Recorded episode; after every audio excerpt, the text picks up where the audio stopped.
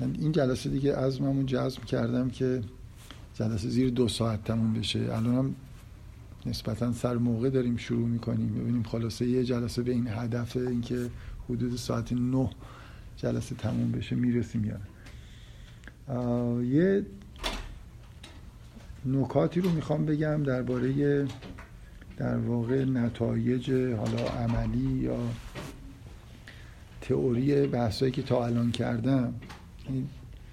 و بعد اگه وقت شد یه موضوع جدیدی رو هم شروع می‌کنم در موردش صحبت کردم یعنی سه جلسه از شروع بحث های ما گذشته و می‌تونم اگه بخوام به طور خلاصه بگم اینه که توی سه تا زمینه یکی ریتم و موسیقی واژگان قرآن متن قرآن یکی تو زمینه خود تک واژه ها و یکی هم در زمینه گرامر.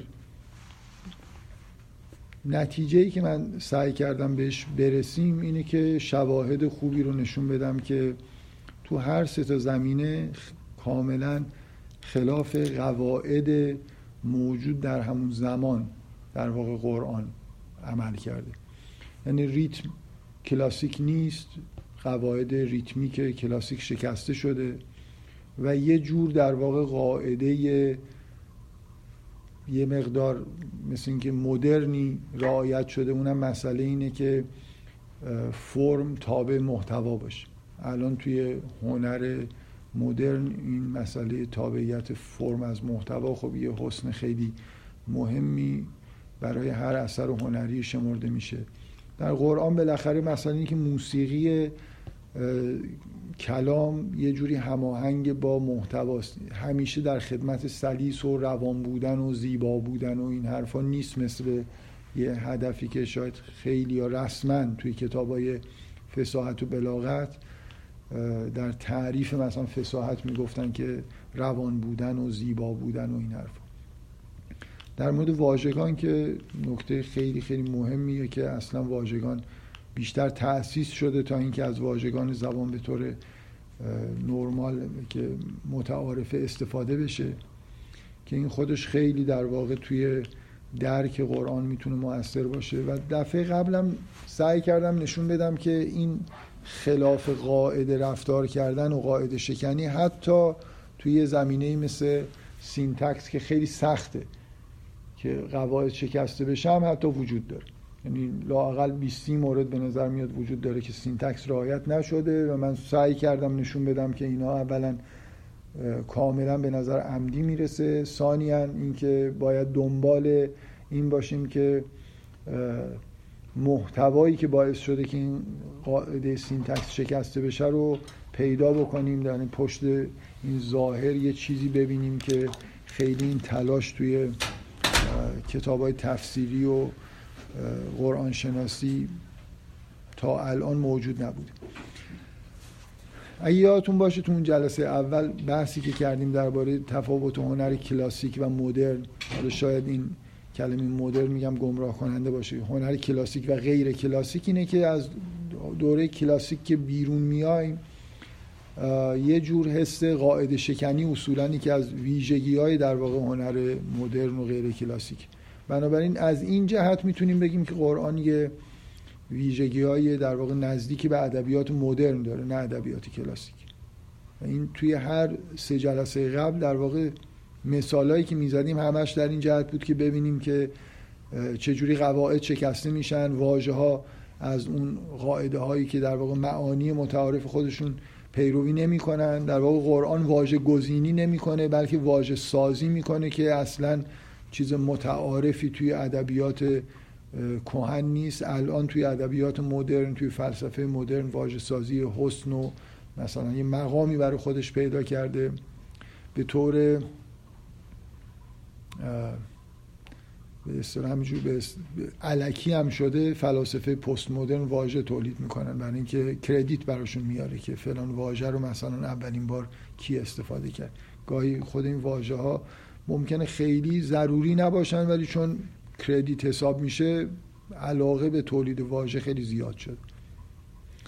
من این فضای کلی بحثای سه جلسه گذشته بوده. یه راه اینه که همینجور ادامه بدیم. یعنی یه حالا فرض کنیم جمله ها رو داریم بریم سراغ پاراگراف ها بریم سراغ جمله های خاص پترن های مثلا.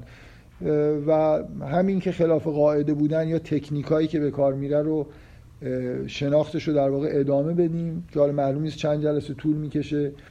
و من احساسم اینه تو این جلسه یه مکسی بکنیم یه مقدار درباره این که هدف از این بحثا چیه نتیجه ای که می‌تونیم ازشون بگیریم چیه از نظر عملی یا تئوری یه خورده بحث کنیم بعدا می‌تونیم ادامه بدیم. چون من حسم اینه که این بحث مثلا قرار 6 7 جلسه باشه و به تهش نمی‌رسیم یه خورده فکر می‌کنم اون شکلی ادامه دادن بحث خیلی ممکنه ناقص بمونه.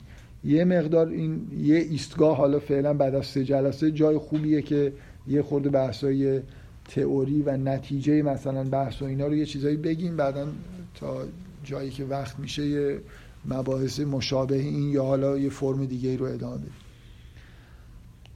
یه سوال تئوری وجود داره که ما فرض کنیم که خب شما قانع شدید از دیدن این شواهد که ما با یه کتابی سر و کار داریم که از لحاظ فنی خیلی از قواعد دوران خودش بلکه تا قواعد 100 سال پیش هم می‌تونیم بگیم که تبعیت نمی‌کنه. یعنی مثلا ریتم دو قرنه که در ادبیات یه همچین آزادی عملی در شکستن ریتمای کلاسیک به وجود اومده. قبلا همه در واقع بیشتر به یه فرم دیگه با یه ریتمای خاصی با تکرار یه وزنی شعر می‌گفتن یا که سج جور دیگه ای تولید می‌کردن. اینا رو می‌دونیم. یه،, یه سوال اینه که چرا اینطوری؟ یعنی بالاخره علت این که یه همچین ویژگی های وجود داره توی قرآن چیه؟ چه تحلیلی می‌تونیم داشته باشیم؟ و به نظر من در حال حاضر توی این جلسه برای من مهمتر اینه که چه نتیجه های عملی می‌تونیم از این بحثا بگیریم. یعنی یه خورده من دوست دارم اول در مورد این صحبت بکنم که حالا که این همچین چیزهایی رو نشون دادیم و مثلا شما پذیرفتید که یه همچین ویژگی مدرنی در قرآن هست کلا برای فهم قرآن راه... کاری می‌تونیم بکنیم راهنمایی داریم. یه سری نتایج عملی رو من سعی می‌کنم اینجا در موردش صحبت بکنم. یه, یه،, یه بای پرودکتی من آخر جلسه قبل گفتم که بحث کوتاهی هم در موردش شد. اونم این بود که مخصوصا وجود خطاهای گرامری و همینطور واژگانی که معنوس نبودن و معنیش برای افرادی که در اون زمان زندگی می‌کردن به وضوح مبهم بود و مورد پرسش بود. یه نشانه از اینه که قرآن با صداقت و دقت نظر بالای جمعآوری شده. یعنی مسئله این که ببینید من نمی‌خوام دوباره بحث رو تکرار بکنم ولی فکر می‌کنم یه سوالی که مطرح شد جای سلام. جای توضیحی در واقع داره که مثلا یه, یه تئوریایی بعضی از مثلا فرض کنید کسایی که توی محیط های غربی به اصطلاح اسلام شناس هستن حرف از این می‌زنن که مثلا فرض کنید قرآن در قرن اصلا دوم نگارش پیدا کرده. حالا اخیرا نمی‌دونم چقدر در جریان هستی دو تا نسخه از قرآن پیدا شد. یکی یک نسخه ای که در صنعا پیدا شد که خیلی هم در موردش هیاهوی تبلیغاتی صورت گرفت. برای اینکه قرآنی بود که قرآن استانداردی که معلوم شد که زیرش یه قرآن دیگه ای نوشته شده بود که شسته بودن و پاک کرده بودن. و اینکه اون زیریه خیلی با این رویه فرق داره و این همون نشانه اینکه در زمان عثمان که میگن قرآن جمعآوری شده اینطوری نبوده که اختلاف ها مثلا در حد تلفظ های کوچیک و اختلاف قرائت باشه بلکه اصلا قرآن های متنوعی وجود داشته که اینا رو همه رو سوزوندن و نابود کردن. این یکی رو شستن روش نوشته بودن و از شانس ما اون شسته شده همچنان یه چیزایش خونده می‌شد. که بعد از اینکه توی دانشگاه استنفورد این پروژه چند سال پیش تموم شد که یکی از دانشجوهای قدیمی دانشگاه سنتی شریف آقای گودرزی محسن گودرزی هم انجام داد در واقع همراه با استادش این کارو. خب به نتیجه خیلی مثبتی رسید. اونم اینه که اون چیزی که اون زیر نوشته شدم تا حد خیلی خیلی زیادی مشابه همین قرآن در واقع کلاسیک. این نشانه خوبی در واقع بود برای اینکه همونطوری که مسلمان ها می‌گفتن علت در واقع کاری که عثمان کرد یه سری اختلاف های قرائت و چیزهایی بود که نگران شده بودن. بعد از اینکه بعضی از حفاظ قرآن توی جنگ یه جنگی کشته شدن که نکنه که این مشکل در واقع خیلی جدی بشه و مثلا قرآن اونطوری که باید خوب جمع نشه. اومدن بعضی از نسخه ها رو که مثلا نمونهش هم قرآن سنعا که خیلی توافقی. در واقع کاری که میگن عثمان کردیم بود که همه حفاظ موجود و نسخه هایی که میگن چیزهایی که نوشته شده بود و جمع کردن و با یه احتیاط و چیز زیادی اومدن قرآن رو با به صورت توافق جمعی یک بار به طور کامل یه نسخه فراهم کردن که استنساخ بشه و قرآن حفظ بشه.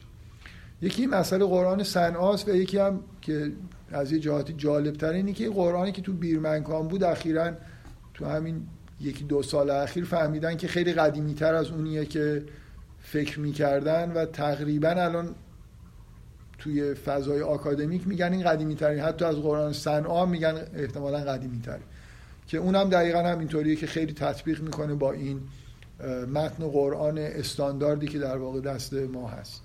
اختلاف قرائت ها موجوده. بالاخره همه ما می‌دونیم که در یه حدی یه جایی اینکه تعملونه یا یعملونه حتی ممکنه اختلاف این شکلی وجود داشته باشه. یه سری جاها توی اعراب و نحوه خوندن و اینا اختلاف هست ولی اصولا کتاب قرآن الان از نظر آکادمیک فکر می‌کنم شهرت داره که به طور شگفت انگیزی کتاب خیلی قدیمی که بسیار خوب حفظ شده. یعنی شما اختلاف نسخ مثلا فرض کنید دیوان حافظ خیلی خیلی بیشتر از اختلاف نسخ قرآنه و از این نظر خب این خیلی پدیده جالبیه. حالا در این حال خب بالاخره می‌دونید که آدمایی هستن که انواع و اقسام تئوریا مثلا فرض کنید توی ده 20 سال اخیر یه تئوری که قرآن خارج فضای اصلا عربستان تعلیف شده یا واژگان قرآن یه کتاب معروفی در اومد که آرامیه.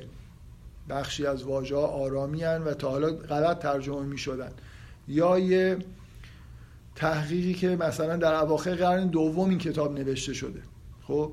این که اگه شما بخواید بگید که این کتاب اصلا داستانش این نیست. می‌خوام تئوریایی که میگن که داستان اصلا این نیست که وحی شده پیامبر گفته یه عده حفظ کردن کلا اینا جعلیه. یعنی یه تئوریایی وجود داره که اصلا ماجرای این کتاب این نیست. این داستان رو بعدا ساختن. دا این کتاب در مثلا در قرن دوم هجری یه عده‌ای نشستن اینو تدوین کردن. این تئوریا با این مسئله وجود به اصطلاح خطاهای گرامری و واژگان نامفهوم در قرآن به کلی ناسازگار. یه بحثی شد که من گفتم که این در واقع یه جوری نشون میده که قرآن خیلی خوب حفظ شده مسئول از تحریف بوده. به این معنا که نشون میده که چقدر کسانی که این قرآن رو تدوین کردن وسواس به خرج دادن. یه دوستی سوال کرد که خب مثلا ممکنه. حالا به یه احتمالی ولی ضعیف همه حفاظ قرآن و کسایی که استنساخ می‌کردن در زمان پیغمبر اینو اشتباهی شنیدن.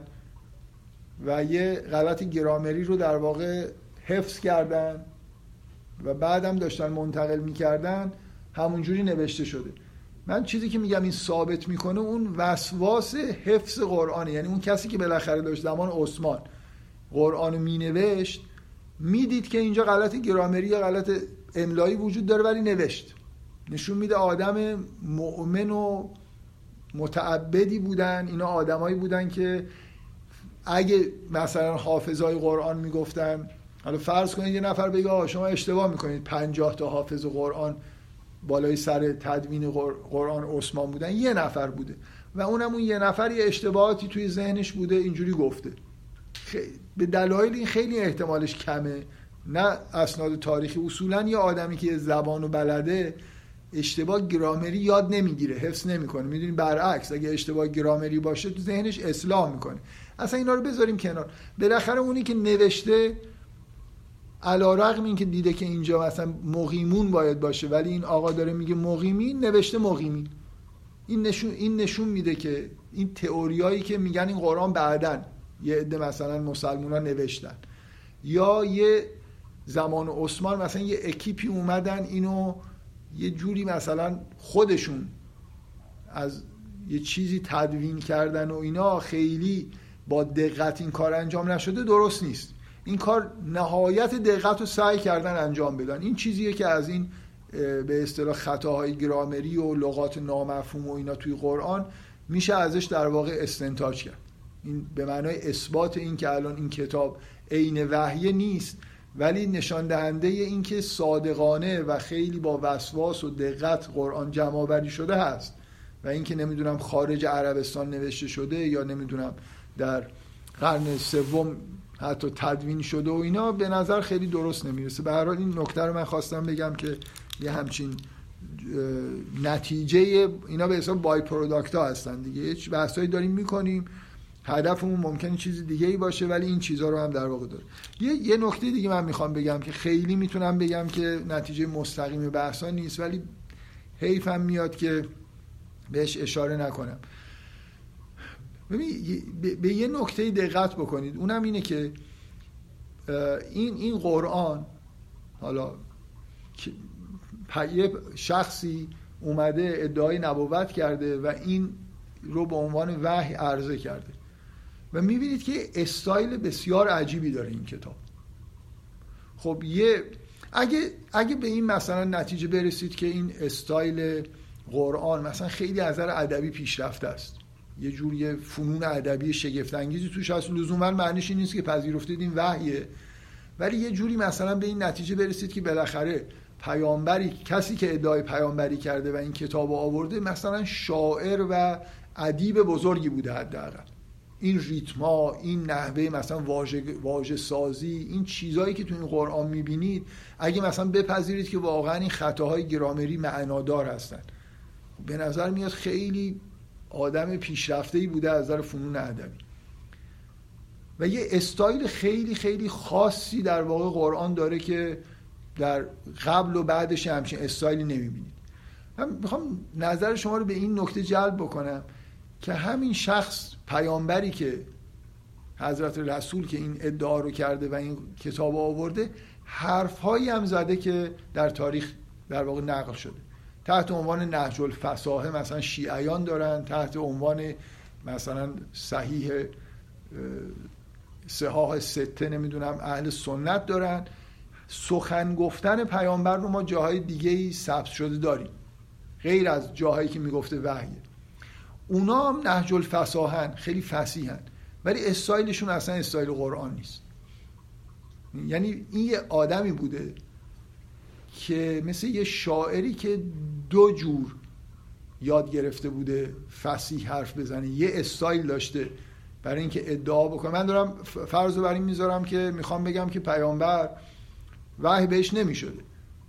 خودش یه آدمی بوده حالا مسلح یا غیر مسلح و کار ندارم. یه چیز، چیزهایی رو می‌گفته به عنوان کلام خدا. بعد یاد گرفته بوده که یه جاهایی که می‌خواد خودش حرف بزنه فسی حرف بزنه ولی نه با اون استایل قرآن.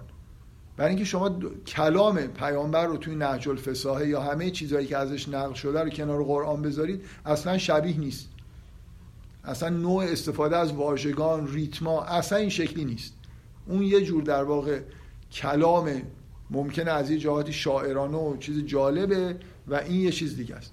حالا نکته اینه که توی سالهای اخیر خیلی به طور علمی این چیزا قابل در واقع همون جوری که ما یه روش متدایی داریم. حالا خیلی شاید علمی به این معنایی که به اصطلاح میگم نباشه ولی احتمالا شنیدید که یه آدمایی اصلا خط شناسن اگه یه نفر هر چقدر هم سعی بکنه دو جور خط بنویسه یکی رو با چپ بنویسه یکی با راست باز اینا تا حدود خوبی می‌تونن تشخیص بدن که اینا خط یه نفره.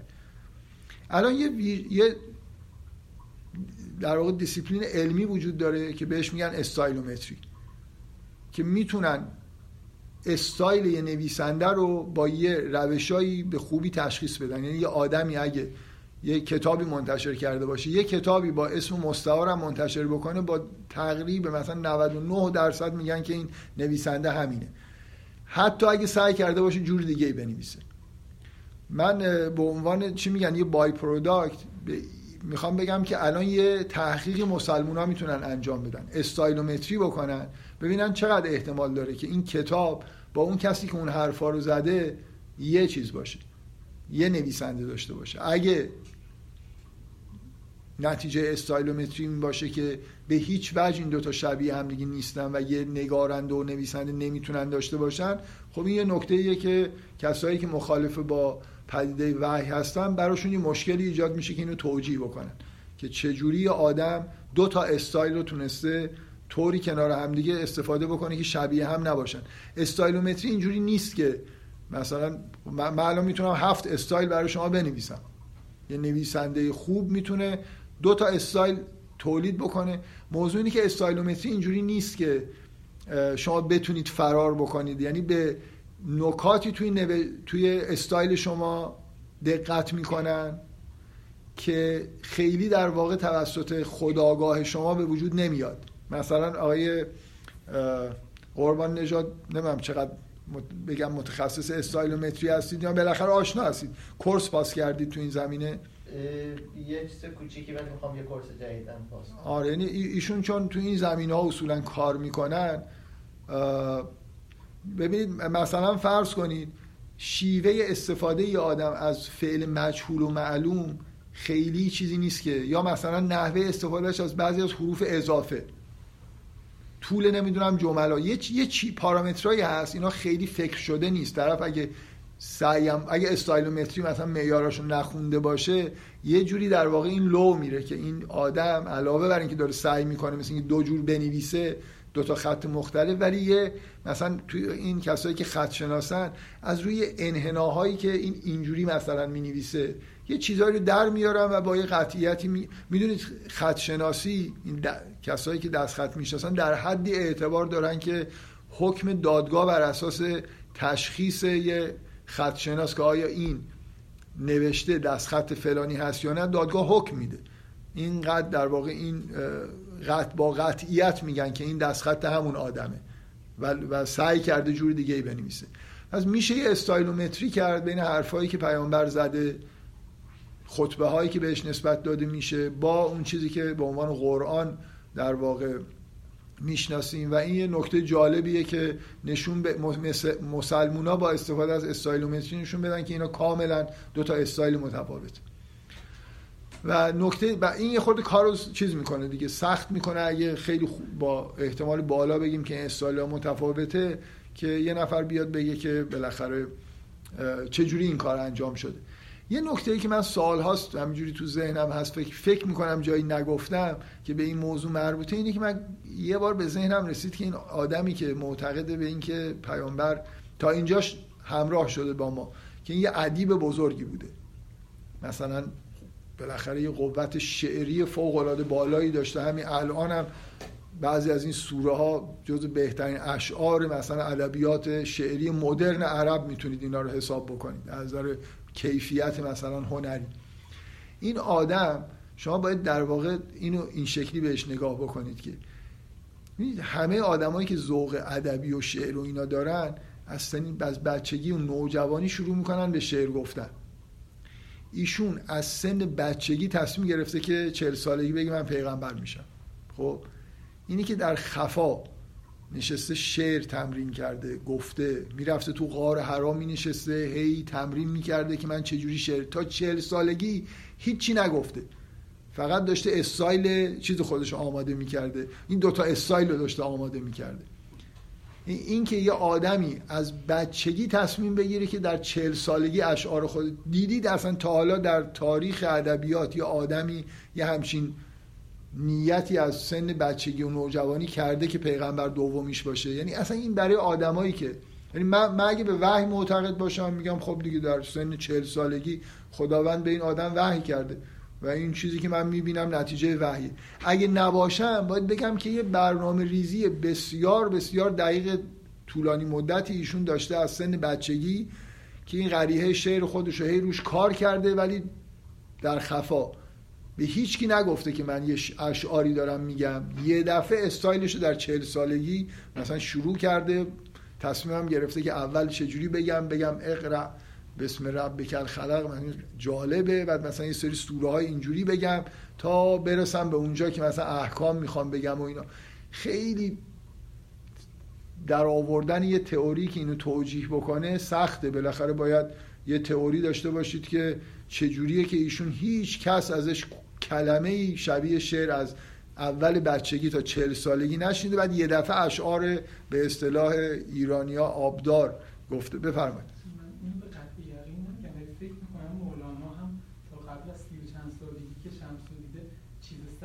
ای ازش نیست. اشعارش همش بعد از مال بعد از دیدار با شمس.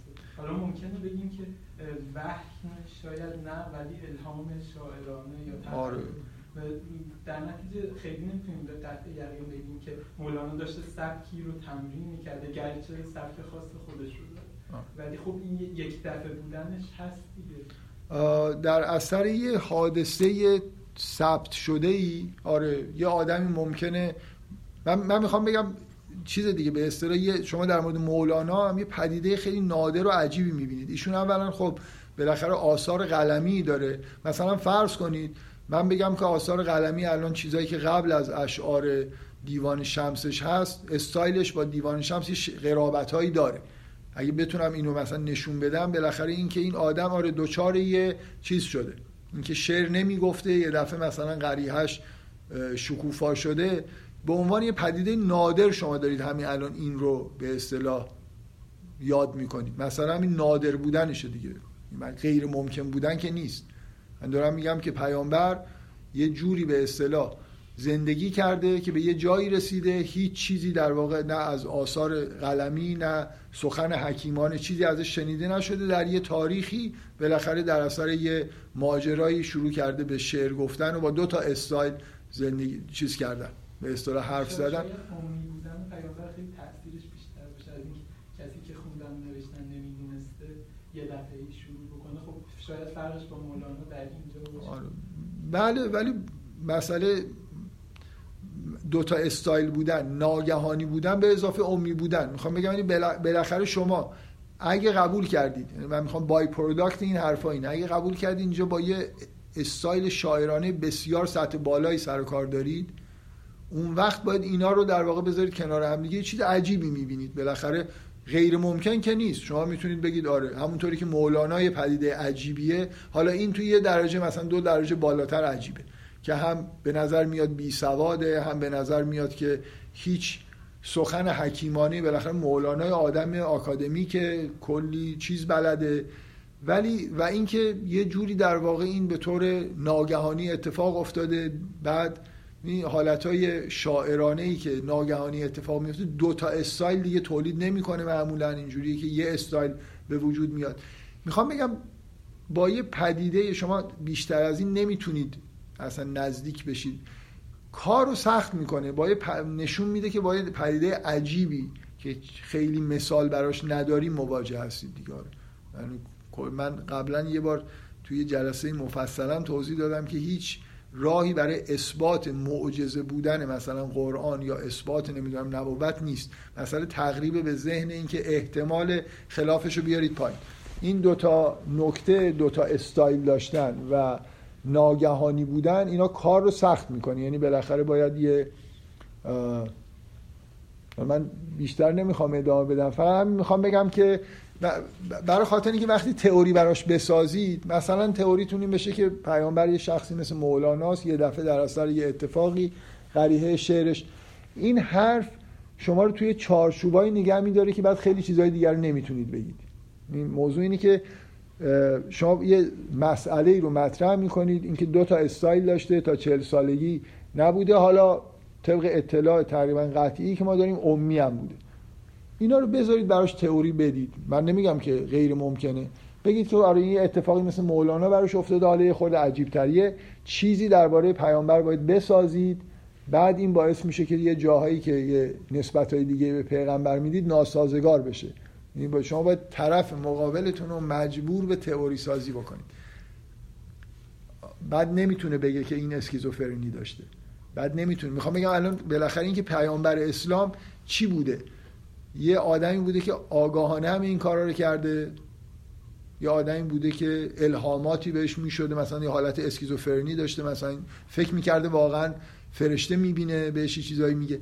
وقتی اینو گفت مسئله مطرح شد و مجبور شدن که یه تئوری بسازن اون وقت خیلی از چیزهای دیگه ای که در مورد پیامبر میگن درباره مثلا سیاست بازی پیامبر. اگه اسکیزوفرنی بوده دیگه خیلی آدمی نیست که انتظار داشته باشید که هوشمندانه مثلا حکومت رو اداره بکنه.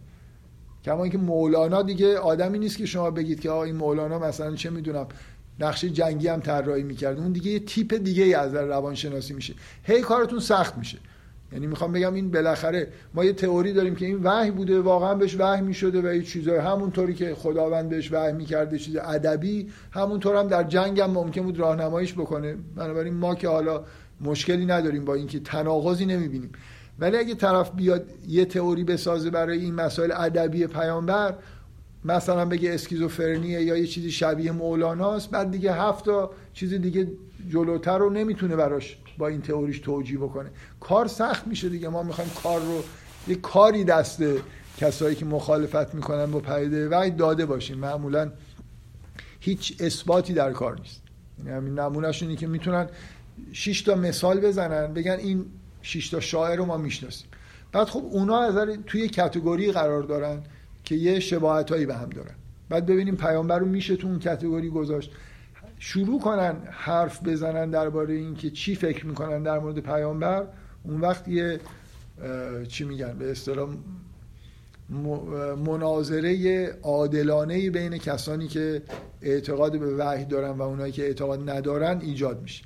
همیشه نکته ای که من روش تاکید می‌کنم اینه که مشکل اینه که طرف مقابل انگار ملتزم به این نیست که تئوری بده در مورد اینکه در مورد پیغمبر چی فکر می‌کنه. هر جایی یه چیزی گفته میشه. در مورد موقعی که بحث جنگای پیغمبر میگن این انسان بسیار هوشمند تیزهوشی بوده. بعد وقتی درباره مثلا شاعرانی که این حالت اسکیزوفرنی داشته یه داستانهای کودکانی هست که مثلا یه پرنده آرزو داره که پای غاز داشته باشه نمی‌دونم گردن دورنا داشته باشه بعد همه رو خلاصه آرزوهاش برآورده میشه و یه چیز عجق وجقی میشه که اصلا وجود نداره. این قطعه قطعه چیزهایی که در مورد پیغمبر گفته میشه رو از نظر روانشناسی من فکر می‌کنم همه رو کنار هم دیگه بذارید. اصلا همچین آدمی به وجود نمیاد. اگه مولانا اگه شبیه مولاناست بعد اون هفت خاصیت دیگه ای که بهش نسبت می‌دید نمی‌تونه داشته باشه. حالا این چیزیه که یکی از by-product های اینه که دو تا اگه واقعا دو تا استایل داره اگه یا آدمی که ناگهان مثلا شروع به یعنی خودآگاه نیست در واقع استایلش. یکی یکی از استایلاش. اینا بالاخره یه کارهای دشواری دست طرف مقابل میده. این یه نکته. یه نکته ای که من از جلسه اول گفتم و خوشبختانه یه بارم از این سوالی که یکی از دوستان کرد در واقع در موردش مقدار بحث شد. من از جلسه اول گفتم یکی از بای پروداکت ها اینه که این تفکر رو کنار بذاریم که قرآن یه متن ساده ایه که به راحتی می‌تونیم بفهمیمش. یه فکر می‌کنم یه نکته اساسی اونم اینه که گفته میشه که قرآن هم مردم رو هدایت می‌کنه. این شبهه رو تو ذهن بعضیا ایجاد می‌کنه که باید پس قرآن کتاب ساده ای باشه. برای اینکه اگه پیچیده است پس چجوری مردم مثلا عوام رو هم می‌تونه هدایت بکنه؟ من سعی کردم یه بار در واقع فکر می‌کنم به این اشاره کردم که یه آدم ممکنه با خوندن یک آیه در قرآن و فهمیدنش هدایت بشه. این معنیش این نیست که قرآن رو فهمیده. هدایت قرآن اینجوری نیست که یه نفر باید حتی یه سوره رو از اول تا آخر خوب بخونه و بفهمه تا بتونه هدایت بهش اثر بکنه. یه صحنه ای از یه داستان. یه حس خوب پیدا کردن نسبت به یکی از این شخصیت هایی که توی قرآن هست. یه نفر عاشق شخصیت مسیح در قرآن بشه. در حدی که خودش برداشت می‌کنه و می‌فهمه. از ابراهیم خوشش بیاد. و ستایش بکنه ابراهیم و به عنوان یه الگوی مثلا انسان موحد. یا خیلی چیزهای دیگه. اینا کافی برای اینکه یه آدم هدایت بشه. یه آ... ما داستان و روایاتی داریم که حالا مهم نیست که چقدر حقیقت تاریخی دارن. ولی یه در قالب داستان یه چیز این شکلی رو در واقع فکر می‌کنم که بیان می‌کنن که درسته. مثلا یه شخصی دزد بوده سالها راهزن بوده یه شبی داره از یه دیواری بالا میره برای دزدی. یه نفر اونجا نشسته داره قرآن می‌خونه و این آیه رو می‌خونه. میگه علم یعن للذین آمنو ان تخشع قلوبهم لذکر الله. میگن همون بالای دیوار که وایستاده بود این آیه رو که شنید منقلب شد و گفت که چرا؟ وقتش رسیده. و از دیوار اومد پایین و توبه کرد و مثلا جزو عرفای زمان خودش شد. خب این اصلا ممکنه تا آخر عمرش هم قرآن همین یه آیه درش اثر کرده و متحول شده و این اتفاقی که برای خیلی من خودم اگه بگم قرآن روی من کی تاثیر گذاشته و چه جوری می‌تونم ده تا آیه بیارم بگم این آیه ها در من خیلی تاثیر گذاشت. من خیلی علاقه من شدم به قرآن. نه سوره ای رو فهمیده بودم نه این بحثایی که الان دارم می‌کنم و اصلا می‌دونستم. همینطوری قرآن رو خوندم. یه داستان مثلا فرض کنید ابتدای سوره مریم خیلی در من تاثیر گذاشته خیلی زیاد. یا نمی‌دونم داستان آفرینش یادمه که خیلی مثلا یه درکی ازش پیدا کردم که خیلی برای من تکان دهنده بود. و خیلی چیزهای دیگه. یه تک آیه هایی که به شدت تاثیرگذار بودن. این هدایت و قرآن دیگه. شما یه دفعه مثلا انگار قلبتون روشن میشه توحید رو درک می‌کنید. قرار ما از قرآن توحید رو درک بکنیم و یه جوری یاد بگیریم که چجوری زندگی بکنیم در به طور کلی. بنابراین اصلا این مسئله پیچیده بودن بسیار زیاد. شما هر چقدر می‌خواید بگید قرآن بی نهایت فهمیدنش سخته. به این معنا که مثلا درک محتوای یه دونه سوره در قرآن خیلی سخته. اینکه من الان بیام بگم آقا سوره مثلا فرض کنید صافات برای شما صحبت کنم که این سوره درباره چیه. خب وقتی میگم سوره درباره چیه مثل هر متن دیگه باید بتونم اجزای متن رو توجیه بکنم که همه در خدمت یه مفهومی هستن. کی تا حالا درباره سوره صافات یه مقاله کتابی خونده که یا درباره هر سوره حالا این سوره صافات به دلیلی من اسمشو می‌برم یعنی که اخیرا در موردش خیلی صحبت کردیم با خصوصی البته عمومی نه. با آقای جوادی مرتب ایشون یه نکاتی در مورد سوره صافات میگه با هم دیگه حرف می‌زنیم. اینکه چه یه سوره بگید که یه نفر اومده باشه خیلی خوب به اصطلاح آمیانه تعتوش در آورده باشه و به نظر من هیچی وجود نداره. یه دونه هم وجود نداره. من هیچ سوره از قرآن به خوبی درک نشده.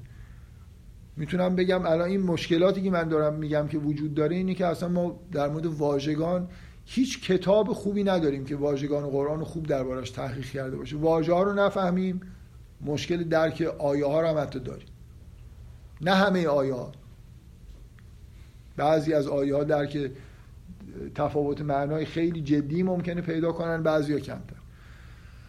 در مورد گرامر و قرآن تحقیق درستی وجود نداره و خیلی چیزهای دیگه. حالا من می‌تونم صد تا چیز دیگه بگم که جا داره که در موردش دقیقتر بحث بکنیم و هنوز بحث نشده. بنابراین این که یه نفر من به این دلیل حساسیت نشون میدم شنیدم که توی بعضی از بحثا وقتی که یه چیزی درباره قرآن یه نفر میگه بعضی از علما مثلا. با این استدلال که این چیزی که تو داری میگی برای عرب زمان پیغمبر قابل فهم نبوده میگن که پس این حرف درست نیست. یعنی ما فهممون از قرآن باید در حد عرب زمان پیغمبر باشه. اگه نه مجاز نیستیم. کی گفته که قرآن برای عرب زمان پیغمبر قابل فهم بوده؟ با ما خودمون هم نمی‌فهمیم. الان عرب زمان غیر پیغمبرش هم نمی‌فهمه. ما هم نمی‌فهمیم. تو خودت هم که این حرف داری می‌زنی نمی‌فهمی. الف لام میم کی تا حالا فهمیده که عرب زمان پیغمبر الف لام میم میفهمیده؟ واژه قرآن هم نمیفهمیده. این یه مانعی در راه تحقیق درباره قرآن که یه می‌خوان که ساده بگیرن. میترسن از اینکه یه نفر بیاد بگه آقا این خیلی کار داریم تا اینکه حالا بفهمیم که این تو چی نوشته. این حروف مقطعه رو میگن که برای چی؟ میگن حروف مقطعه رو برای همین گذاشتن که تو بفهمی که نمیفهمیدن مردم. کسی تا حالا حروف مقطعه یک یه چیزی خوندید درباره حروف مقطعه که قانع کننده باشه براتون. یه سری کار شمارشی انجام دادن. درستن باشه چه معنی این حروف چیه؟ برای چی اونجا اومدن؟ مثلا چه می‌دونم می‌خواستن یه روزی یکی بشماره معلوم بشه که خیلی معجزه آساس. مگه کاری داره که من یه مثلا متن بنویسم تعداد الفاش اگه مذرب نوز بشمرم تو غارم میشه این کارو کرد. یا الان الان براتون من یه متن می‌نویسم چهار صفحه. حالا قول میدم از چیزم استفاده نکنم از نرم افزار استفاده نکنم. الف ب جیمشو میشمرم سه تاش میشه مضرب 19 مثلا ب و کاف و لامش میشه اولش می با کاف لام. این معجزه است. اینکه من حروف مقطعه تکرارشون توی سوره های مربوط مضرب 19 باشه. بعد من من نمی‌دونم این مثلا این فرض کنید اینجوریه این معنی اون به کاف لام اینه که مثلا اگه اینایی که میشمارن میگن مذرب 19 است. حالا فرض کنید به نظر میاد که اصلا شمارشاشون درست نیست. حالا من نمی‌خوام وارد این موضوع بشم. فرض که درسته. حالا برای چی مذرب 19 هستم که توضیح نمیدن؟ آیا فقط این سه تا الف لام میمن که مذرب 19 اگه من نشون بدم که سه سه نقطه هم مذرب 19 است. بعد چرا الف سه سه نقطه لام میم نیومده. بعد باید بگیم که خب این یه قاعده دیگه هم باید براش پیدا بکنیم که جور در بیاد. آخه این مذرب 19 بودن چه چیزی داره؟ حالا مثلا حروف مقطعه رو شما نشون بدید. یه نظم مثلا ریاضی درش هست. هیچ کس تا الان از زمان عرب زمان پیغمبر تا عرب زمان غیر پیغمبر هیچ چیزی درباره حروف مقطعه نگفته. همین کافیه که بفهمید که فهم قرآن محدود به فهم عرب زمان پیغمبر نیست. این چیزهایی که من میگم که شاهد مسلم اینه که حتی واژه ها رو نمیفهمیدن. بنابراین یه تحقیقی برای آیندگان باقی مونده. ساده نگیرید. من این چیزی که خیلی برام مهمه اینه که از این حرفا یه نتیجه می‌خواید بگیرید. اینه که قرآن رو یه متن ساده در نظر نگیرید. فنون ادبی پیچیده ای داره. این فنون ادبی رو اگه خوب نفهمید توی درک معنی آیه ها ممکنه دچار یه اعوجاجای اگه واژه رو بد بفهمید انحراف گرامری رو نبینید. اگه واقعا حدس من درست باشه که شاید قاعده ای در زبان عربی از روی قرآن ساخته شده باشه و این قاعده قاعده درستی نباشه. یعنی به دلیل یکی از انحرافای از syntax قرآن رو برداشته باشن قاعده کرده باشن. بنابراین من الان اون انحراف syntax رو نمی‌فهمم چون فکر می‌کنم مطابق قاعده است. نمیرم سراغ این که ببینم اینجا چرا انحراف داره معنیشو کشف بکنم. بنابراین یه چیزی از دست میره.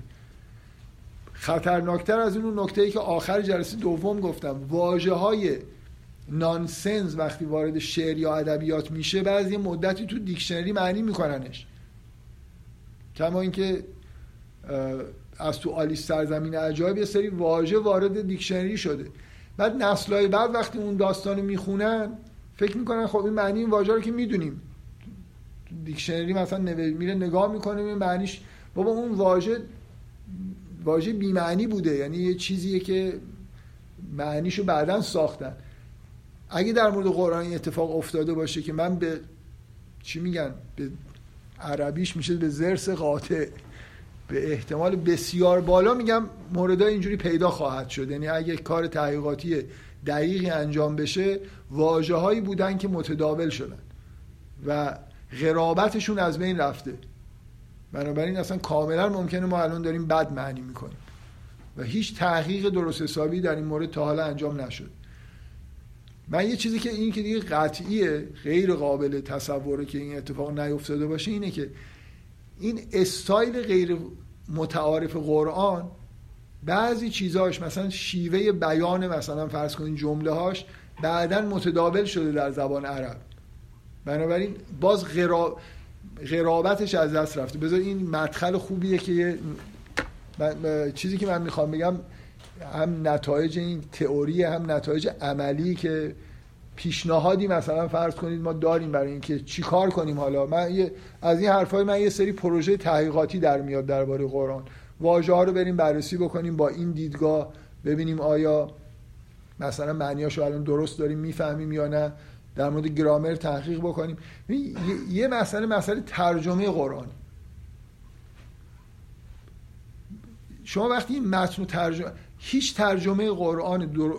واقعا با عرض معذرت از همه مترجمین قرآن ما هیچ ترجمه قرآن درست و حسابی که بشه کوچکترین اعتنایی کرد که کاری انجام شده به زبان فارسی و به هیچ زبان دیگه ای نداریم من نکته اصلی از نظر من اینه که خب اصولا سعی کردن که تصمیم گرفتن که به اصطلاح قرآن رو به یه زبان سلیس مثلا فارسی. ها من زبان فارسی که ترجمه رو دیدم صحبت می‌کنم. تا اونجا که من می‌دونم انگلیسی که هیچی ترجمه هایی که من دیدم از فارسی ها در واقع یه جوری گمراه کننده تر اصلا غلطن خیلی از آیه ها معنی ها کاملا منحرف میشه. برای اینکه غالب کسایی که ترجمه کردن اکثرا عرب زبان نبودن. خیلی جا درست اصلا نفهمیدن. به نظر من وقتی داشتن ترجمه می‌کردن. به زبانهای دیگه هم خب من ندیدم همه رو ولی ترجمه معروفی وجود نداره به یه زبان که شهرت که پیدا کرده باشه که ترجمه خوبیه در زبان فارسی دنبال اینن که یه متنی به زبان فارسی بنویسن که خیلی سلیس باشه. مثلا جمله ها جمله هایی باشه که وقتی می‌خونید مثلا مثل یه متن فارسی راحت معنیشو بفهمید. خب اصلا قرآن اینجوری نیست. قرآن یه متن شگفت انگیزه یعنی من باید یه متن عجیب و غریب تو زبان. ببینید ترجمه ترجمه اینه که شما اگه یه کتابی به یه زبان مثلا فرض کنید آلمانی نوشته شده یه استایل خاصی داره از نظر بیانی. ترجمه خوب به زبان فارسی ترجمه ایه که یه استایل خاصی داشته باشه که یه جوری تاثیر شبیه اون متن آلمانی باشه. یه نمونه آلمانی گفتم برای اینکه نمونه خیلی معروف از ترجمه خوب به زبان فارسی ترجمه چنین گفت زرتشته. آقای نیچه است توسط آقای داریوش آشوری. داریوش آشوری سبک نگارش جدید در زبان فارسی برای ترجمه چنین گفت زرتشت به وجود آورده. یعنی شما نمی‌تونید بگید که قبل از آقای آشوری چنین متنی وجود داشته زبان فارسی ایشون نشسته متن و سالها عاشقانه. متن آلمانی رو خونده آلمانیش خوب بوده فارسیش هم یه آدم ادیب با خیلی کارکشته ای بوده و کم کم برای خودش استایل به وجود آورده. من الان داشتم با آقای قربان نجات صحبت می‌کردم گفتم یه جایی یه نفر گفت که فلانی با نصر شیوه های نیچه‌ای یه چیزی نوشته به زبان فارسی. این متن شی... شیوای نیچه‌ای نیست. متن شیوای آشوریه دیگه. این متن این نحوه نگارش فارسی رو آقای آشوری اختراع کرده. به عنوان یه اینکه یه متنی شبیه چنین گفت زرتشت به وجود بیاره که همونجوری که اون تأثیری که اون متن روی آدم آلمانی می‌ذاره این متن هم تو زبان فارسی یه تأثیری روی حالت پرتمطراق بودن این حالت خاص مثلا سخن گفتن نیچه از زبان زرتشت رو حفظ بکنه در زبان فارسی. اگه اینجوری نگاه کنید ما هیچ ترجمه از قرآن اصلا نداریم که تلاشش این باشه که اگه مثلا یه جایی قرآن غیر عادی داره حالا نمی‌خوام بگم error مثلا syntax رو حفظ بکنه تو زبان فارسی ولی اگه یه واژه‌ای مصرف شده در یه آیه قرآن که خیلی واژه غریبیه اینجا هم یه واژه‌ای جاش بذارید که راحت معنیش همه نمی‌دونن. همونجوری که عرب گیج می‌شد وقتی اون آیه رو می‌خونی فارسی زبان هم باید گیج بشه وقتی نه اینکه تو بیای اینو ریدیوس بکنی به یه زبان روزمره ای که مردم بخونن به راحتی بفهمن. اگه آدم عرب قرآن رو می‌خوند نمی‌فهمید ابا یعنی چی شما هم جاش تو زبان فارسی چیزی بذار نفهمن مردم. برن بپرسن. اگه این افکت رو ایجاد نکنی ترجمه درستی انجام ندادی. متن فارسی قرآن باید عجیب و غریب باشه. برای اینکه متن عربیش متن شگفت انگیزیه یعنی هر کسی که میخونده و میشنیده دچار شگفتی می‌شده. از استایل مثلا فرض کنید از ریتمش از واژه‌هاش از نحوه مثلا به کار بردن تگ اندایی که ته مثلا آیا میاد اینا چیز استایل خاصی بوده. شما توی ترجمه فارسی نمی‌بینید. من اگه قبول بکنید از من که هر واژه‌ای در قرآن فقط به یه معنیه بنابراین مترجم زبان به فارسی یا هر جایی داره ترجمه می‌کنه باید تصمیم خودش رو بگیره. این واژه رو اینو جاش بذاره. این واژه فارسی رو به جای شما برید این ترجمه رو نگاه کنید. واژه محسنین با ساد هر جایی یه چیزی می نویسن یه جا زیرش می نویسن پاک دامن. یه جا می نویسن نمی‌دونم زن شوهردار. یه جایی چیز دیگه می نویسن میگن اونجا معنیش اینه. عین همین ماجرای وجوه و نظایر. یعنی مترجم حسش اینه که اینجا باید بگه زن شوهردار اونجا باید. من والا میگم بنویسن به زبان فارسی محسنین خودشون راحت کنن. اصلا ترجمه نکنن بهتر. بعد دیگه حالا اون خواننده خودش هرچی می‌فهمه بفهمه. بهتر از اینی که یه جا بنویسی پاک دامن یه جا بنویسی زن شوهردار. این دوتا با هم دیگه چه قرابت معنایی دارن که یه واژه در قرآن براش گذاشته شده. اصولا مترجمین یه همچین چیزی رو رعایت نمی‌کنن. تلاش برای اینکه یه استایل به وجود بیارن انجام نمیدن. من نتیجه این حرفایی که می‌خوام بگیرم من پیشنهاد عملی اینه که یه سنتی به... چرا این اتفاق افتاده؟ به نظر من نکته اصلیش اینه که اصولا کار یه آدم نیست در یه طول عمرش که این کار رو انجام بده. که بیاد اول تا آخر قرآن. اون کاری که آقای داریوش آشوری با چنین گفت زرتوش کرد و شاید نتونه یه نفر با قرآن بکنه. خیلی کار سختیه. چه لزومی داره که کی تعهد گرفته از مترجمین قرآن که کل قرآن رو ترجمه بکنه؟ آقا یه نفر بیاد 20 سال وقت بذاره پنج صفحه یه سوره چهار پنج صفحه قرآن خوب ترجمه بکنه. یه استایل به وجود بیاره برای اون سوره. به اندازه کافی اگه وقت بذاره شاید به یه متن خیلی جالب مشابه در زبان فارسی برسه. اگه این اتفاق بیفته اون وقت ممکنه ظرف مدت ده 20 سال یه جاهایی از قرآن یه ترجمه های یه استایلایی به وجود بیاد که ترجمه های جدی باشن. واقعا نمیشه با کل قرآن این کارو کرد. من فکر می‌کنم از حوصله آدم با این شرایطی که ما الان داریم از نظر اینکه پشتوانه تاریخی خوبی برای ترجمه قرآن وجود نداره فکر می‌کنم بهتر صرف نظر بکنن از اینکه کل قرآن رو ترجمه بکنن. بیان یه جایی از قرآنی که دوست دارن. اصلا چرا یه سوره رو ترجمه بکنن؟ بیان داستان یه نفر داستان یوسف رو خوشش میاد اون قسمت های غیر داستانی سوره هم بذاره کنار. این داستان رو یه داستان نویس. داستان یوسف رو خوب می‌خونه بیاد اینو به زبان فارسی سعی کنه نقل بکنه با یه ترجمه که شبیه در واقع متن قرآن سعی کنه یه چیزی به وجود بیاره. نه بیاد یه پاراگرافی از یه سوره رو یه ترجمه خوب ازش ارائه بده.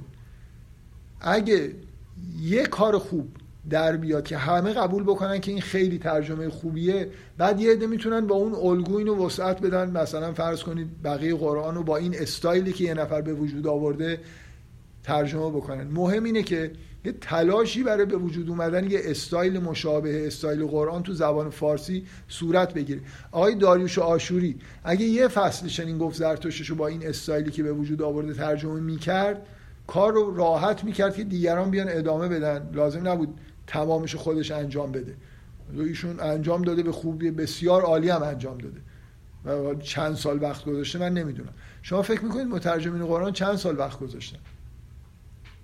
کنم یه کار جنبی مثلا همینطوری بالاخره داشتن زندگیشون رو می‌کردن یه ترجمه هم از قرآن ارائه کردن. من فکر می‌کنم اولا یه تلاش خیلی بزرگی باید صورت بگیره که یه استایل به وجود بیاد. یعنی آدما قطع... یه قطعه کوچیکی رو ترجمه بکنن سعی کنن این مثلا قرابت قرآن حفظ بشه سعی نکنن یه متن فارسی مثلا قرن نمی‌دونم چهاردهم برای ما به وجود بیارن. قرن حاضری که توش هستیم. برای اینکه قرآن اینجوری نیست. قرآن یه متن ساده همه فهم نیست که ما بخوایم اینجوری ترجمهش بکنیم. ترجمه به معنای واقعی کلمه اینه که شما متن مشابه ایجاد بکنید. کار بسیار سختیه چون اصلا شروع نشده این کار. به نظر میاد که کاری یه نفر نیست بنابراین میشه پیشنهاد کرد که آدما بیان کسایی که علاقه من هستن قطعه هایی رو ترجمه بکنن. و یه پیشنهاد دیگه هم که اگه عملا اینکه یه گروه مثلا گروه های بزرگی به وجود بیاد از یه تعداد نویسنده کسایی که ادبیات این واقعا کار ترجمه قرآن یه کاری نیست که یه نفر بتونه تو عمر خودش به من انجام بده.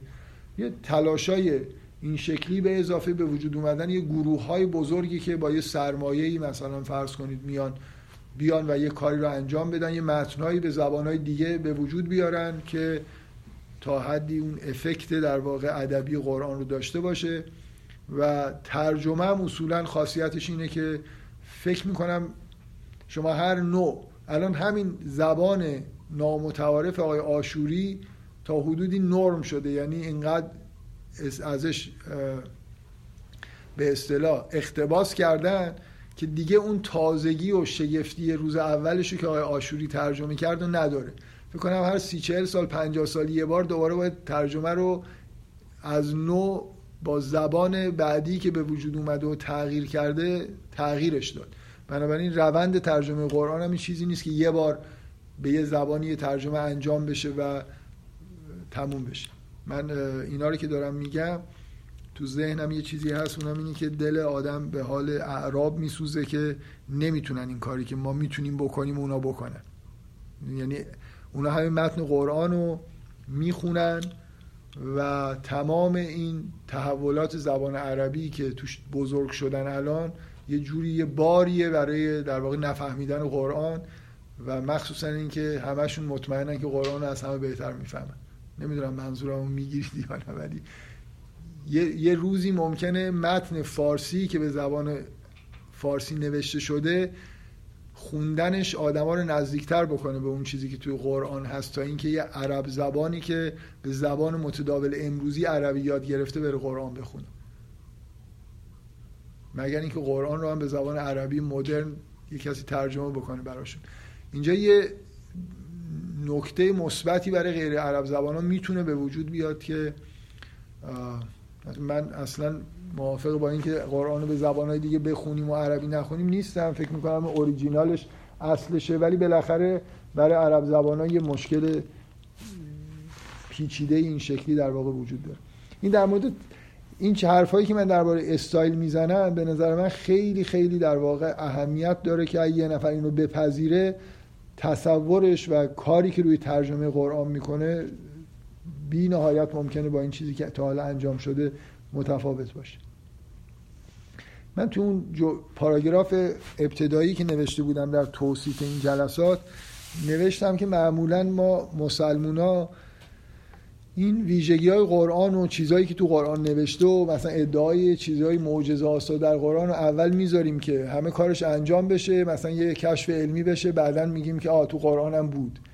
من یه وعده ای دادم که تو این جلسات یه چیزایی بگم که مثلا اگه از تکنیک های ادبی داریم صحبت می‌کنیم همش تکنیک های تکراری نباشه. یه چیزایی در قرآن نشون بدم که شاید یه آدم اصلا نویسنده که کاری هم به قرآن نداره این تکنیک ها رو بتونه استفاده بکنه. یعنی یه چیزی یه خورده جو فکر می‌کنم چیزایی که تا اینجا گفتم حداقل در حد ادعا به یه تکنیکای اشاره کردم از نظر ادبی که هنوزم در ادبیات مدرنم این به این شکل استفاده نمیشن. یعنی ما یه فن ادبی مثلا syntax error نداریم.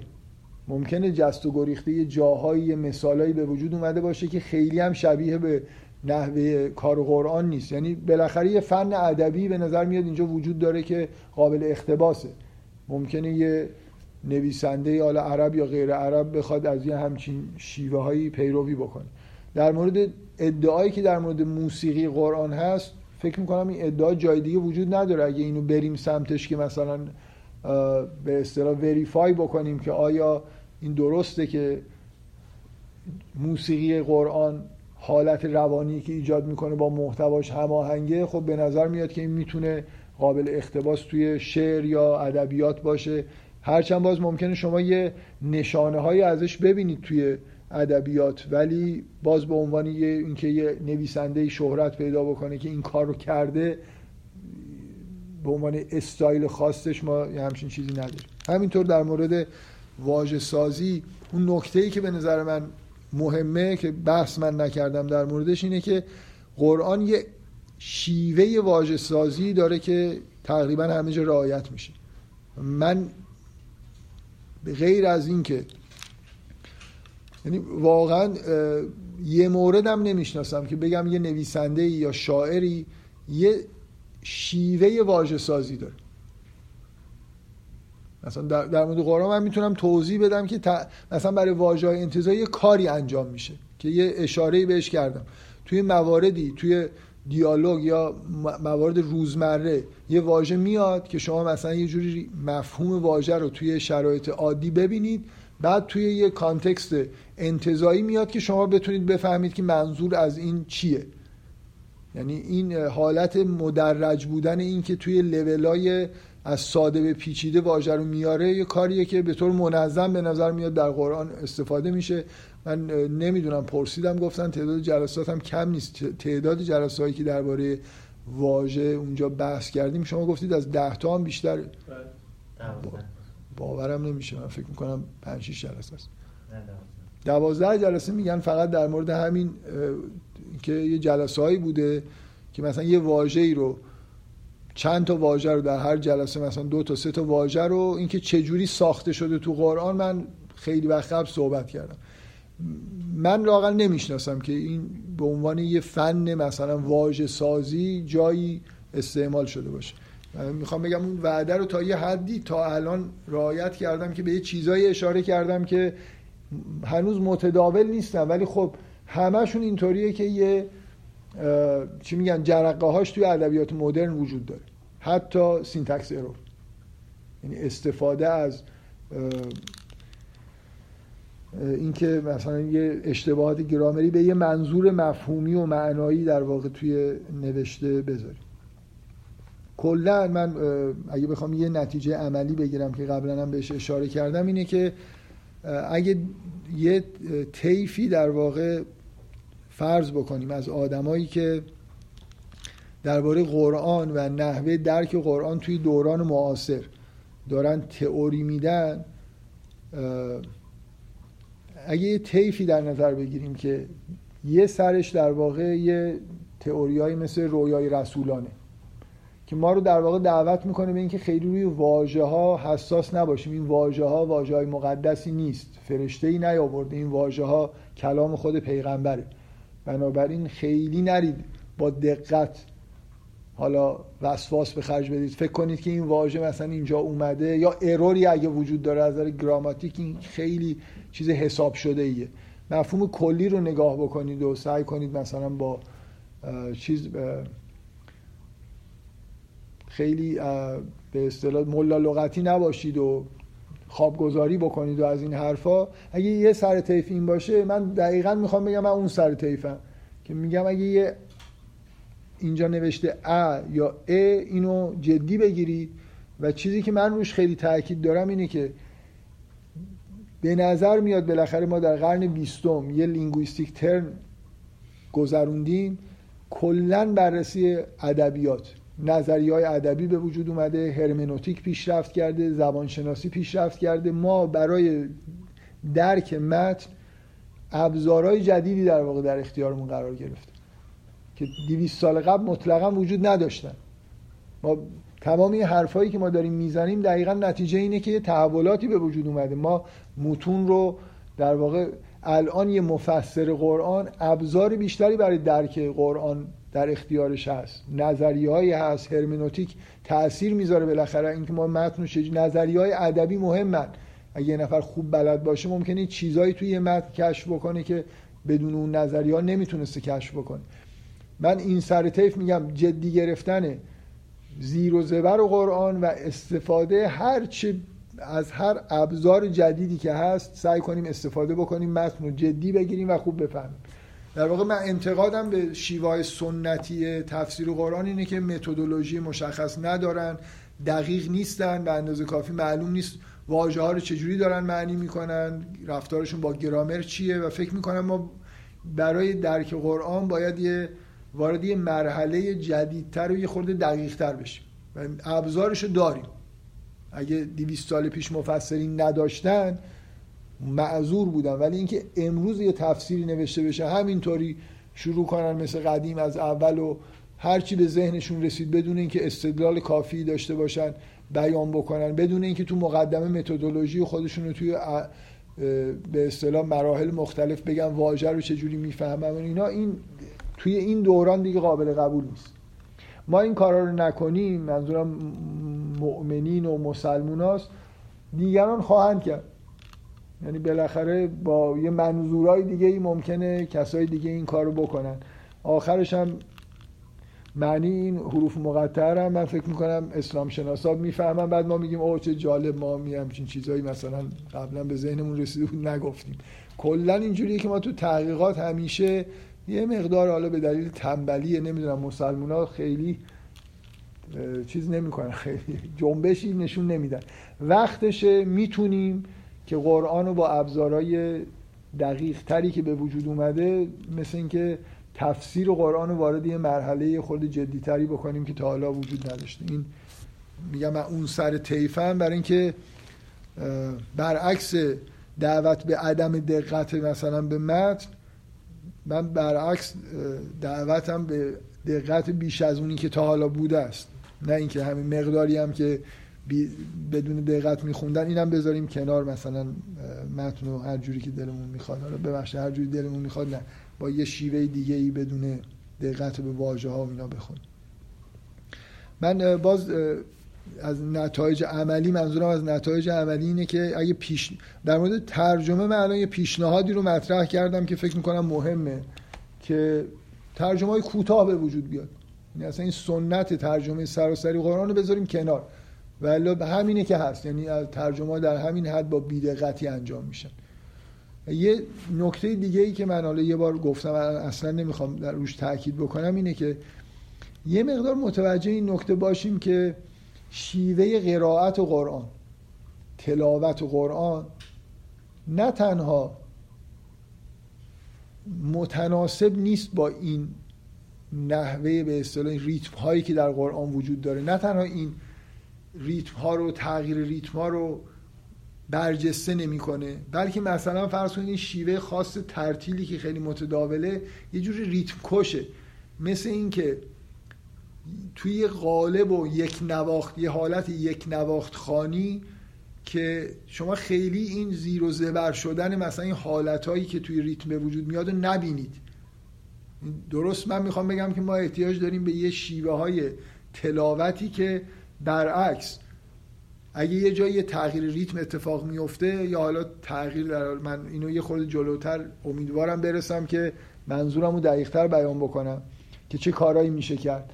ما بالاخره به نظر می‌رسه که شیوه تلاوت قرآن شیوه سنتیش به هیچ وجه ریتم ها رو موسیقی قرآن رو موسیقی کلام رو برجسته نمی‌کنه.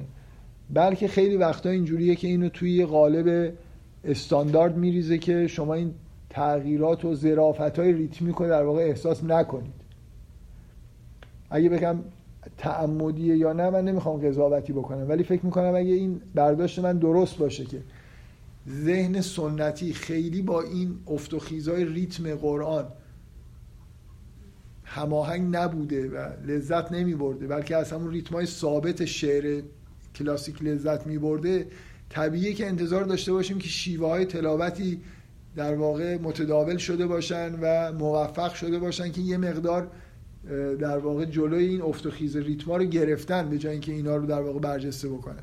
اینکه آیا ما همینجوری چون این شیوه تلاوت قرآن یه شیوه هنری ارائه کردن قرآنه.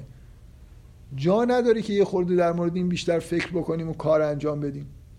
این مثال خیلی ساده می‌زنم. چون یه نفر لازمه که یه نفر قرآن رو اول تا آخر مثلا یه تلاوت رو یه نفر بخونه. شما وقتی تو قرآن می‌بینید که یه جایی یه جمع دارن صحبت می‌کنن. یه جایی فرعون داره صحبت می‌کنه. یه جایی دیالوگ وجود داره. موسا و فرعون و یه جمعی ملائکه چیزی میگن. همه اینا رو یه نفر با صدای یه نواخت باید بخونه. این برای شما من حالا من واقعا نرسیدم. فکر می‌کنم یکی از موضوعایی که حالا یه جلسه یا دو جلسه بعد انشالله بهش می‌رسیم این حالت نمایشی قرآن. شما یه سوره قرآنی که نگاه می‌کنید بیشتر شبیه نمایش نامه است تا شبیه متنی که یعنی مثل اینکه شخصیت هایی یه صداهایی یه جایی به نظر می‌رسه صدای خداونده. یه جایی صدای پیغمبره. یه جایی صدای شخصیت هایی که توی داستان دارن. حرف می‌زنن. و این اینا به همدیگه تبدیل میشن بدون اینکه خیلی علائم مشخصی باشه. اگه چند نفر با همدیگه بشینن از قبل تصمیم بگیرن که اون سری آیات رو یه نفر بخونه این سری آیات رو کسی دیگه بخونه حداقل شنونده این تنوع صداها داخلی سوره رو میشنوه وقتی داره این تلاوت گوش میده. وقتی یه نفر می‌خونه اونم با صدای یک نواخت انگار همه این تنوع از بین میرن. یعنی امکان این وجود نداره که ما به این فکر کنیم حداقل. یعنی می‌خوام پیشنهاد مشخص الان بهتون بدم. مسلمان ها فکر بکنن که شیوه ارائه هنری مثلا تلاوت یه قرآن برای اینکه بهتر درک بشه. تغییرات آوایی و ریتمیکش بهتر برجسته بشه. تغییر مثلا فرض کنید این نواهایی که توی قرآن هست بیشتر در واقع منظورم این چی میگن؟ گوینده ای که عوض میشه. وسط یه آیه ممکنه یه دفعه یه تغییری توی گوینده اتفاق بیفته بدون نشانه. اینا رو یه عده بشینن فکر کنن. این همش چیزم همونجوری که ترجمه رو چندان روش کار نمی‌کنن. تلاوت قرآن هم یه چیزی یه آدمی یه روز میگن معمولا اینجوریه دیگه یه مراسمیه. شما مثلا تشریف ببرید یه قرآن. همون لحظه دیدیدگاهی باز می‌کنن. خیلی هم معلوم نیست کجاشو می‌خونن. یعنی خیلی وقتا همینجوری رندوم یه صفحه باز میشه. من دیدم این قاری حالا خیلی اگه خوب باشن یه دقیقه نگاهی می‌کنن که از اینجا تا اونجا می‌خوان بخونن. مثلا توی چه دستگاهی بخونن. حد اکثرش این تصمیم بگیرن تو کدومی که از این دستگاه های به اصطلاح آواز عربی بخونن و اگه خیلی وارد باشن شاید تصمیم بگیرن که یه جای تغییری توی دستگاه هم بدن. مثلا مصطفی اسماعیل شهرت خاص داره در اینکه تلاوتاش توش این به اصطلاح تغییر لحنا وجود داره با لحنای مختلف می‌خونه که دیگه آخرین حد مثلا ابتکار انگار توی تلاوت و قرآن بود. خب این قرآن این چیزو نداره که یه گروهی بشینن یه سال کار کنن فکر کنن و یه اجرای خوبی از تلاوت یه سوره مثلا ارائه بدن. اصلا چیز کسی ممکن آیا ممکنه؟ خدای تا صد سال دیگه بالاخره مسلمان ها این شیوه سنتی تلاوت رو که به نظر من خیلی با محتوای قرآن سازگار نیست خیلی شیوه جالبی نیست و واقعا هم خیلی جذاب نیست. حداقل نمی‌دونم. برای شاید گاهی اوقات برای خود اعراب به دلیل اون موسیقی خاص عربی که توی لحن قاریا هست جذاب باشه ولی برای دنیا خیلی شاید جذاب نباشه. اینو شرعن و اینا اشکالی داره تغییری توش ایجاد بشه. این چی سنت مثلا فرض کنید تثبیت شده میگن یه روایتی هست از پیغمبر که میگن ایشون فرمود که قرآن رو با الهان عرب بخونید. من فرضم اینه که این روایت هم درسته. بیاید با الهان عرب بخونیم. ولی یه نفر باید بخونه حتما. باید همینجوری یه لحن مثلا فرض کنید در تمام یه سوره حفظ بشه باقی بمونه. یه چیزی که میشه بالاخره بهش فکر کرد از این حرفایی که من می‌زنم اینکه موسیقی قرآن یه ویژگی های خاصی داره میشه به یه اجراهای یه مقدار پیچیده تری که بیشتر در واقع ویژگی های ادبی و شیوه بیان قرآن رو به ما نشون بده میشه فکر کرد. خب من یه چیز ثابتی هست که تو همه جلسات می نویسم بعد نمیگم. این این جلسه هم همین روند داره ادامه پیدا می‌کنه. اون چیزی که می نویسم و نمی‌خوام بگم. که یه مدار درباره این که اصولا این تغییر از ادبیات کلاسیک به ادبیات مدرن نظر تاریخی و نظر مثلا روانشناسی چجوری قابل توجیهه؟ چه تغییری به وجود اومد که بشر اینجوری ادبیاتش تغییر کرد و حالا هر جلسه به جلسه بعد موکول میشه برای اینکه یه جوری یه چیز دیگه یه با فضای چیزایی که من میگم خود دور جا نمیشه. یه ابتدای یه جلسه شاید باید بیام بگم بعد که وارد بحث میشم دیگه جا براش نیست. من این موضوعی رو می‌خوام مطرح کنم که این یکی خورده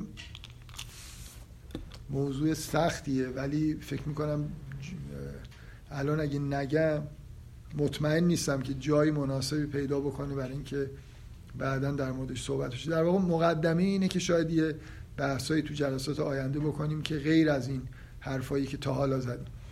اگه یادتون باشه تو جلسه اول در مورد این بحث کردم که اصلا ویژگی های این ادبیات کلاسیک در مقابل مدرن چیه و حرف از این شد که یه ویژگی خیلی مد...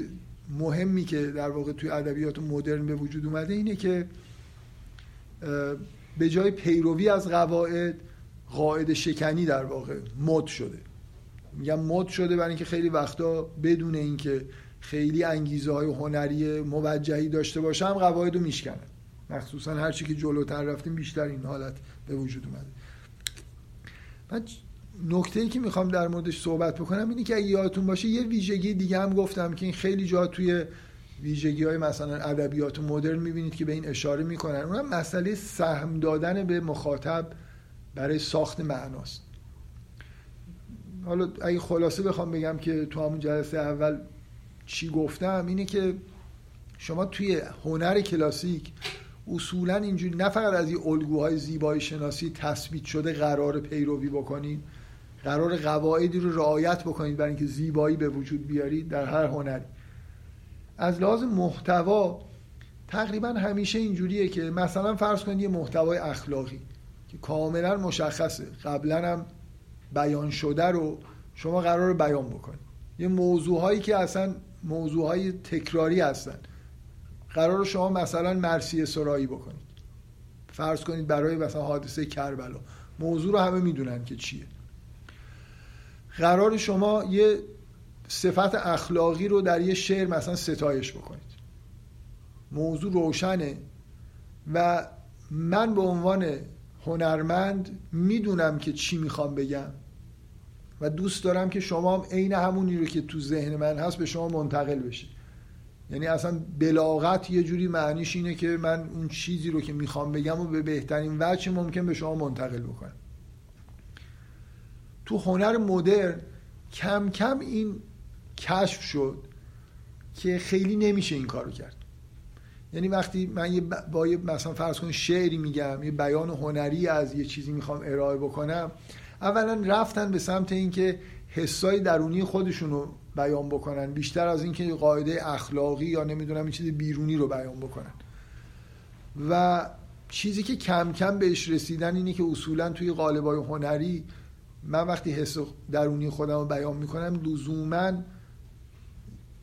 این منتقل نمیشه به مخاطب. مخاطب با تجربه شخصی زندگی خودش چیزی از شعر من می‌فهمه که غیر از اونیه که من می‌خواستم بگم.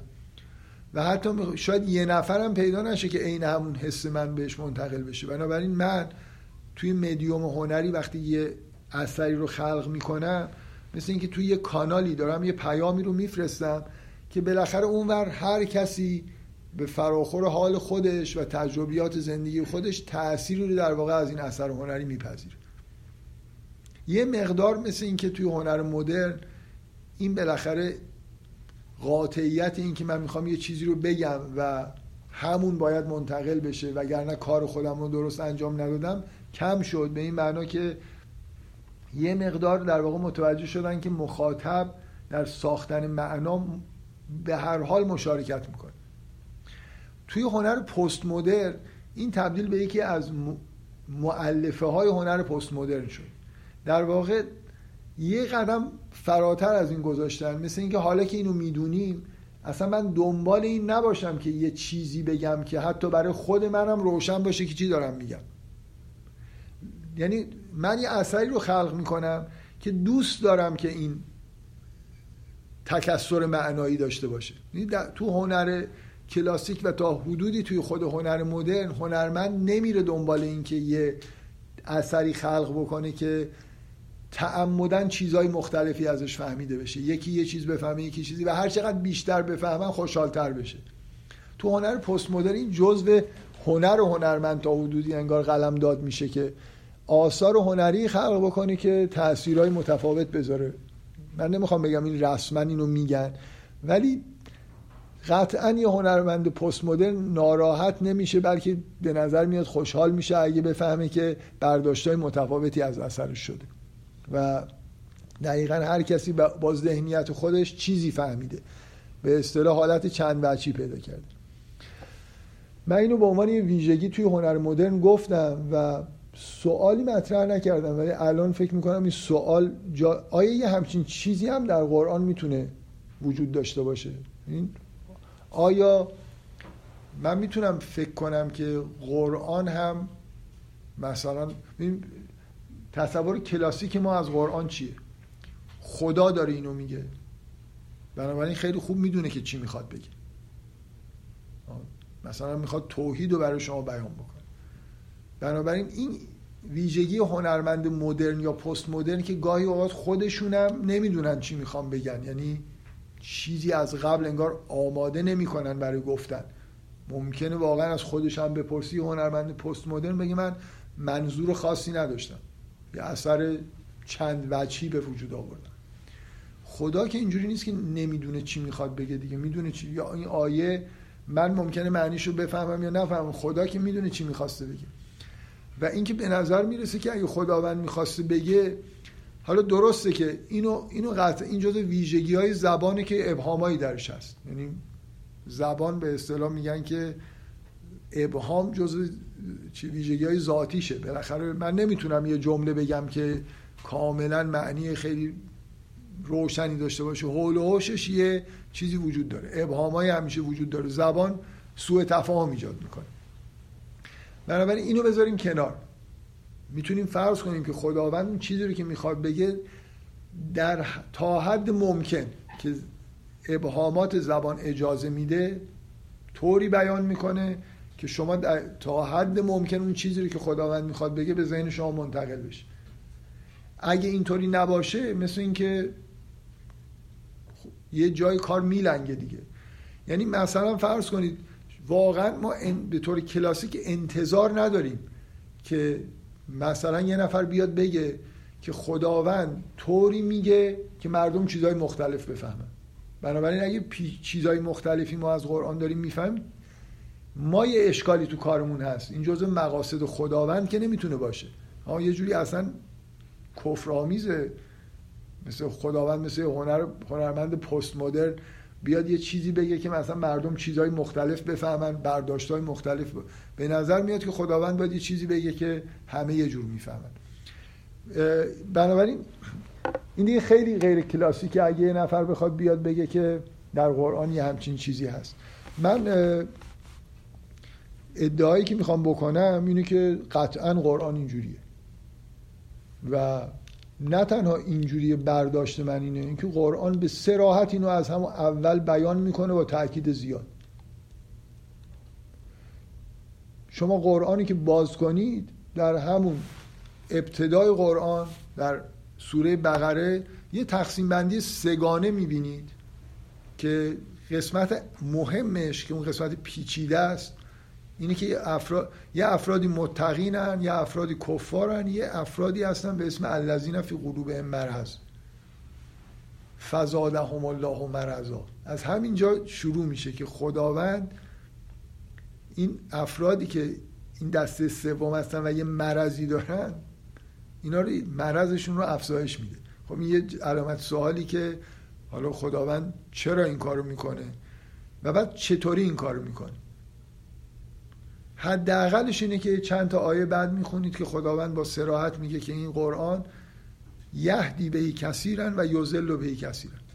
یعنی ویژگی قرآن اینه که یه عده رو هدایت می‌کنه یه عده رو گمراه می‌کنه. همه این آیه ها رو می‌خونن و به نظر من به اندازه کافی که جدیه جدی نمی‌گیرن. چجوری این متن نوشته شده که یه در گمراه می‌کنه؟ یعنی متن تعمدن طوری نوشته شده که یه آدمی که مریضه وقتی متن می‌خونه یه چیزی می‌فهمه که گمراه میشه. و اگه سالمه یه چیزی می‌فهمه که هدایت میشه. بنابراین متن طوری تنظیم شده که معانی متکثر داشته باشه. بسته به حال آدمی که داره اینو می‌خونه. آدم گناهکاری که نقض عهد کرده به قول قرآن در اثر خوندن قرآن قرار گمراه بشه نه اینکه این یه افکت غیر ارادیه. اون دوست عزیزی که تا حالا تو جلسات می اومد امروز استثنا نیست آخر جلسه دوم چی پرسیدین برای چی اینقدر پیچیده است؟ من این بحث واژگان که کردم من توضیح دادم گفتم بعدا توی جلسه خلاصه یه جواب چیزتری میدم. جواب من اینه قرآن قرار نیست که متن ساده ای باشه که همه بفهمن یه چیزی ازش یه چیزی بفهمن. در ذاتش و اراده خداوند اینه که متن معانی داشته باشه که بتونه در گمراه بکنه. من الان نمی‌خوام از نظر دینی و به اصطلاح فلسفی اینو توجیه بکنم که چرا خداوندی همچین چرا خداوند آدم مریض رو مریض تر می‌کنه؟ چرا خداوند متن قرآن رو طوری فرستاده که یه عده گمراه میشن؟ اینو فعلا قبول بکنید که این متن اینو میگه به ما. متن قرآن سراحتا به شما میگه که گمراه کننده هم هست برای یه یعنی پس یه خورده اینکه چی ازش فهمیده میشه به مخاطب ربط داره. بعد اول سوره آل امران اینو یه خورده دقیقتر توضیح میده. میگه دو جور آیه داریم. محکمات داریم متشابهات داریم. اونایی که الذین فی قلوبهم زیغون اینجا کلمه مرض به کار نمی‌بره ولی شبیه همون اصطلاح مرض اونا اون قسمت های متش... محکمات و متشابهات یعنی یه قسمت های تک معنایی هن. یه قسمت هایش چند معنایی هن. اونایی که مرض دارن یه چیزی تو دلشون هست میرن این چیزهای چند معنایی رو یه معنایی که با مرضشون جوره رو می‌گیرن و از همونجا مثلا گمراه میشن بنابراین تکنیکش هم مثل اینکه تو قرآن اومده که یه ادعای عجیبی مثلا مثل اینکه من اول قرآن رو برمیدارم یه کتابه یه چیز عجیبی میگه. میگه من یه عده رو گمراه می‌کنم یه عده رو هدایت می‌کنم. خیلی هم تنظیم شده. اونایی که تقوا دارن من یه کاری می‌کنم که اینا هدایت بشن. اونایی که ندارن و گمراه می‌کنم چون تو پست مدرن دیگه حساب کتابی نداره که مردم چی قراره بفهمن. اینجا قشنگ میگه که من اینجوریم و دقیقا هم یه آدمایی با یه ویژگی رو گمراه می‌کنم یه ادایی رو هدایت می‌کنم. بعد تکنیکش هم خود توضیح میده.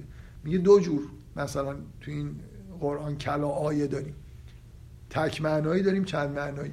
شیوه گمراه کردن اینه که اونایی که مرض دارن اون چند معنایی ها اینا رو یکی از اون معانیش رو می‌گیرن و گمراه میشن میرن. حالا مثال خیلی سادهش این آیه ان الدین عند الله الاسلام من می‌خوام بگم که اینو من خودم در تهران الان می‌تونم اسم مسجدم بگم. بزرگ بالاش نوشته ان الدین عند الله الاسلام یعنی دین نزد خدا. ان با تاکید به راستی که نزد خداوند. ان الدین عند الله الاسلام فقط اسلام فمن یبتغ غیر ذالک دینن هر کی دینی غیر از این بگزیند فلا یقبل ازش قبول نمیشه و هو فی الاخرت من الخاسرین. و در آخرت هم جزو خاسرینه یعنی اینکه میره جهنم دیگه. خب هر کی اینو می‌خونه چیزی که می‌فهمه اینه که مسلمونا فقط میرن بهشت. هر کی غیر مسلمون باشه میره جهنم. شما فکر می‌کنید اون کسی که نوشته منظور چیز غیر این فهمیده؟ باور کنید بپرسید برید ببینید کی نوشته کیا نوشتن از این آیه چی می‌فهمن؟ اصلا این آیه نتیجهش اینه که مسیحی و... حالا همه قرآن نوشته که مسیحی یهودی ها اینا میرن. مشکلی ندارن. یعنی چند بار تو قرآن شما اینو خوندید که هر کس به خدا ایمان داشته باشه و به روز آخرت ایمان داشته باشه عمل صالح انجام بده ما اجرشو بهش میدیم و حقش ضایع نمیشه و این حرفا. و هیچ جایی تو این آیات نیست که باید حتما مسلمون باشه. و در تمام قرآن هم خیلی روشن به نظر میاد بیان شده که اسلام همونطوری که من تو اون جلسه گفتم یه چیزیه مثل ایمان یک واژه‌ایه مثل ایمان. و مثلا حضرت ابراهیم مسلم بوده. بنابراین اسلام معنیش این نیست که اسم این دین. بعدا اینجوری شد که حالا اسلام یعنی این دین. اون آیه یعنی ندین عند الله الاسلام یعنی اینکه شیوه زندگی قابل قبول فقط تسلیم خدا بودن. تسلیم حق بودن. هر کسی غیر این باشه خدا ازش نمیپذیر مثلا فرض کنید تسلیم حاکما بشید. نمی‌دونم سنت زمانه خودتون رو تقلید بکنید. غیر از این که تسلیم خدا باشید. که ان, ان الله هو الحق. خدا خدا حق غیر از این که حق پرست باشید و از حق پیروی بکنید هیچ چیزی پذیرفته نیست. آدمی که ذره در مقابل حقیقت توی وجودش مقاومت هست. یعنی می‌فهمه یه چیزی درسته ولی اینو پیروی نمی‌کنه این یه جایش گیر داره. این ازش قبول نمیشه. به مسلمان ها مسلم گفته شد برای خاطر اینکه این مهمترین چیزیه که انگار اسلام بهش دعوت می‌کنه. تسلیم محض بودن در مقابل حق. در مقابل حق یعنی تسلیم در مقابل الله. بعد من نکته ای که می‌خوام بگم اینه. برای این اینکه واژه این واضحه که این آیه یه حالت به اصطلاح متشابه داره. یعنی یه جوریه که دقت بکنید معلومه معنیش چیه. ولی می‌تونه گمراه کننده هم باشه دیگه. برای خاطر اینکه اسم دین پیامبر بعدا شده اسلام و اینجا کلمه اسلام به کار رفته. و من چیزی که می‌خوام روش تاکید بکنم که این که دین پیامبر اسلام نامیده بشه ما مسلم نامیده بشیم در خود قرآن اومده. یعنی مثل اینکه این اسمو تو قرن دوم نذاشتن. اصلا اول خودشون به خودشون می‌گفتن مسلم و این دین اسمش اسلام بود. دقت می‌کنید در قرآن اومده که ابراهیم هو سماکم المسلمین. یعنی همون حضرت ابراهیمی که یه روزی دعا کرد که خدایا از بین اینا یه پیامبری بفرست که اینا رو هدایت بکنه. هو سماکم المسلمین. اونم خودش اسم شما رو مسلم گذاشت. یعنی اسم این دین مثل اینکه قرنها قبل اسلام شد. من می‌خوام بگم ببخشید این اصطلاح آمیان است. فکر نکنید خدا نمی‌دونسته که اینجا یه آیه یه پیچیدگی داره که یه در گمراه می‌کنه. قرار یه با این آیه گمراه بشن. اون آدمی که اینقدر مریضه که تمام این قرآن رو خونده.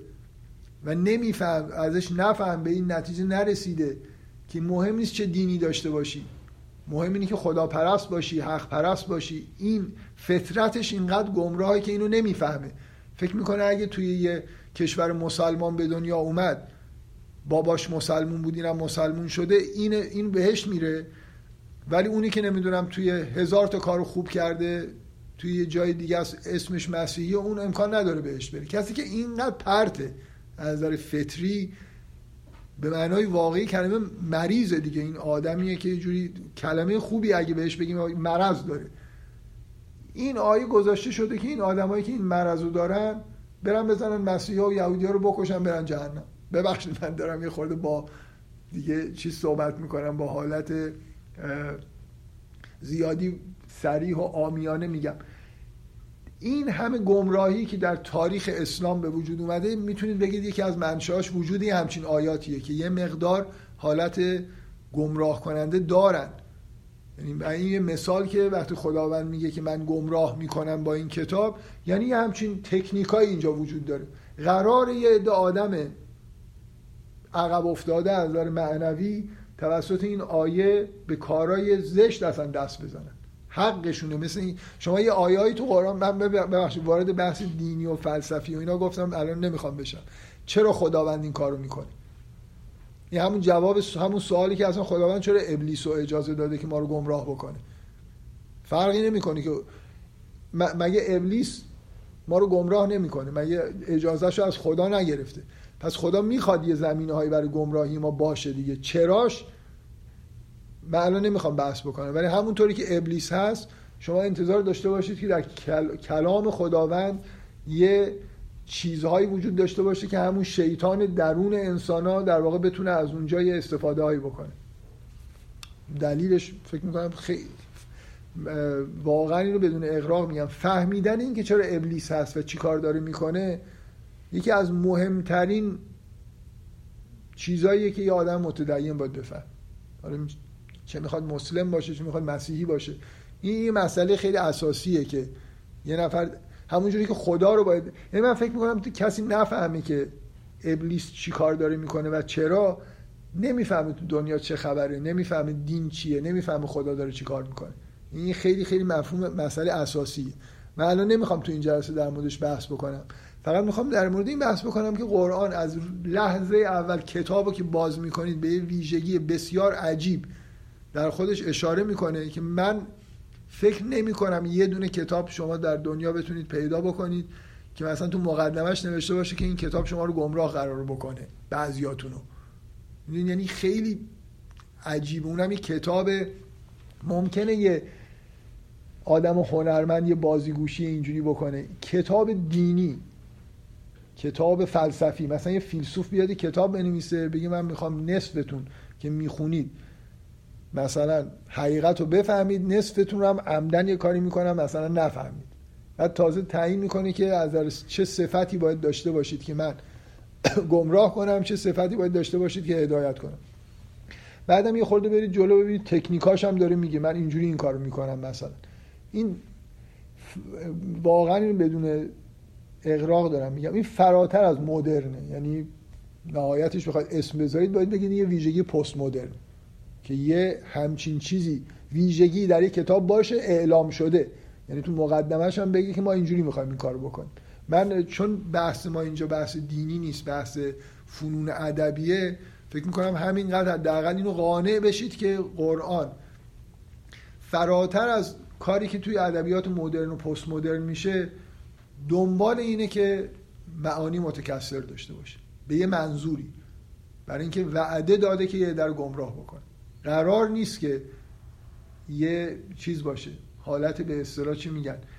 مثل یه دفترچه کنکور ساده و با یه وضوحی در واقع نوشته شده باشه که هر کی می‌خونه یه چیزی بفهمه. اگه همه یه چیز بفهمن که دیگه همه هدایت میشن. کتاب نمی‌خواد همه رو هدایت بکنه. گفته.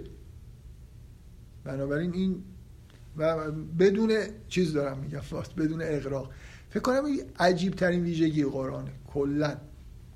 یعنی از من الان بپرسید که این کتاب به عنوان یک کتابی که حالا نه 1400 سال پیش 50 سال پیش بگید کتاب نوشته شده برای اینکه یه همچین افکتی ایجاد بکنه. یعنی یه جور تنظیم شده ای آدما رو چیزهای مختلف ازش بفهمن و اینو رسما اعلام کرده و یه خورده درباره اینکه چجوری این کار می‌کنه صحبت کرده فکر می‌کنم غیر منتظره ترین ویژگی برای یه کتابیه که دینیه و قراره که مثلا کتاب هدایت باشه. همه این آیا رو می‌خونن تمام مفسرین و مسلمان ها به نظر من به اندازه کافی جدی نمی‌گیرن.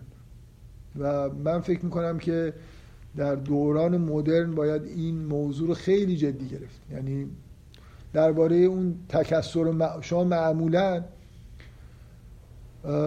در همه تفاسیر اینو می‌بینید که اگه چند تا معنا برای آیه ذکر می‌کنن همیشه اینجوریه که می‌خوام بگن این درست اون غلطه.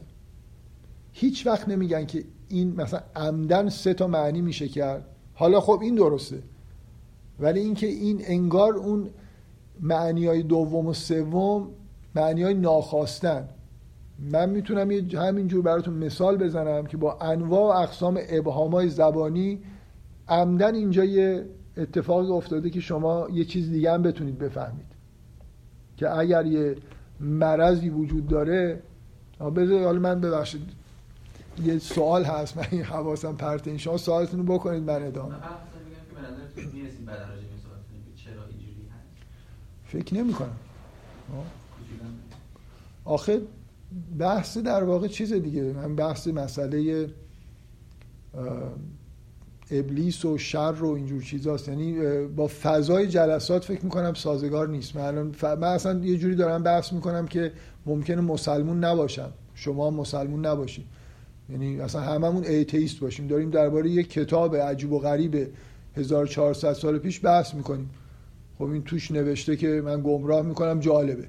حالا مثلا چجوری می‌کنم؟ اینجوری. یعنی بحث های ایمانی خیلی نمی کنیم فعلا من به نظرم قرار اینجا بحث ادبی بکنیم. برای همین می‌خواید یه جلسه دیگه ای بذاریم یه روز دیگه. واقعا من, من چیز نیستم. یعنی قبلا هم فکر می‌کنم به اندازه کافی در موردش صحبت کردم. ولی موضوع این جلسات کاملا غیر دینیه ادبیه مثلا. من الان یه کتاب برای من بیارید 200 سال پیشم یه همچین چیزی تو مقدمش نوشته باشه کلی ذوق می‌کنم. میگم خب جالبه دیگه بالاخره این اصلا یه حرف عجیبی یه نفر بیاد بگه من یه کتاب بهتون می‌ذارم مثلا وعده هدایت بده ولی از شما آیه اول سوره بقره چیه؟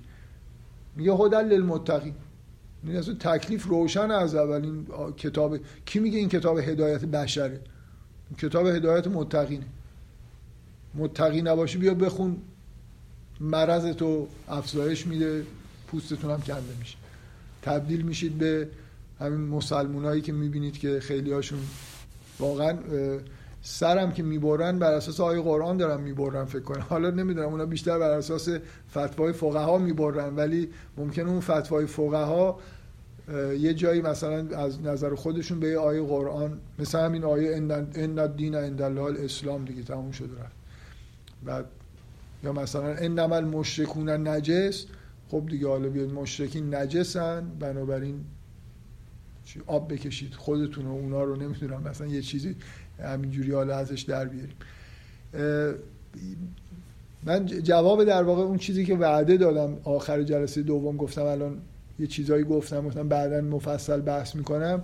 قرآن یه جور پیچیدگی عمدی اعلام شده داره برای خاطر اینکه یه کاری می‌خواد بکنه که خیلی غیر عادی و اینو رسما هم گفته. من گاهی فکر می‌کنم که آدمی که احساس می‌کنی جز الذین قلوب مرض ممکنه به این آیه برسه ببنده بگه خب من نخونم دیگه. برای نوشته شما رو گمراه می‌کنیم و این خطر کتاب خطرناکیه. یه جوری از اولم داره میگه که اگه مثلا تقوا ندارید من کتاب هدایت شما نیستم. جانم بفرمایید.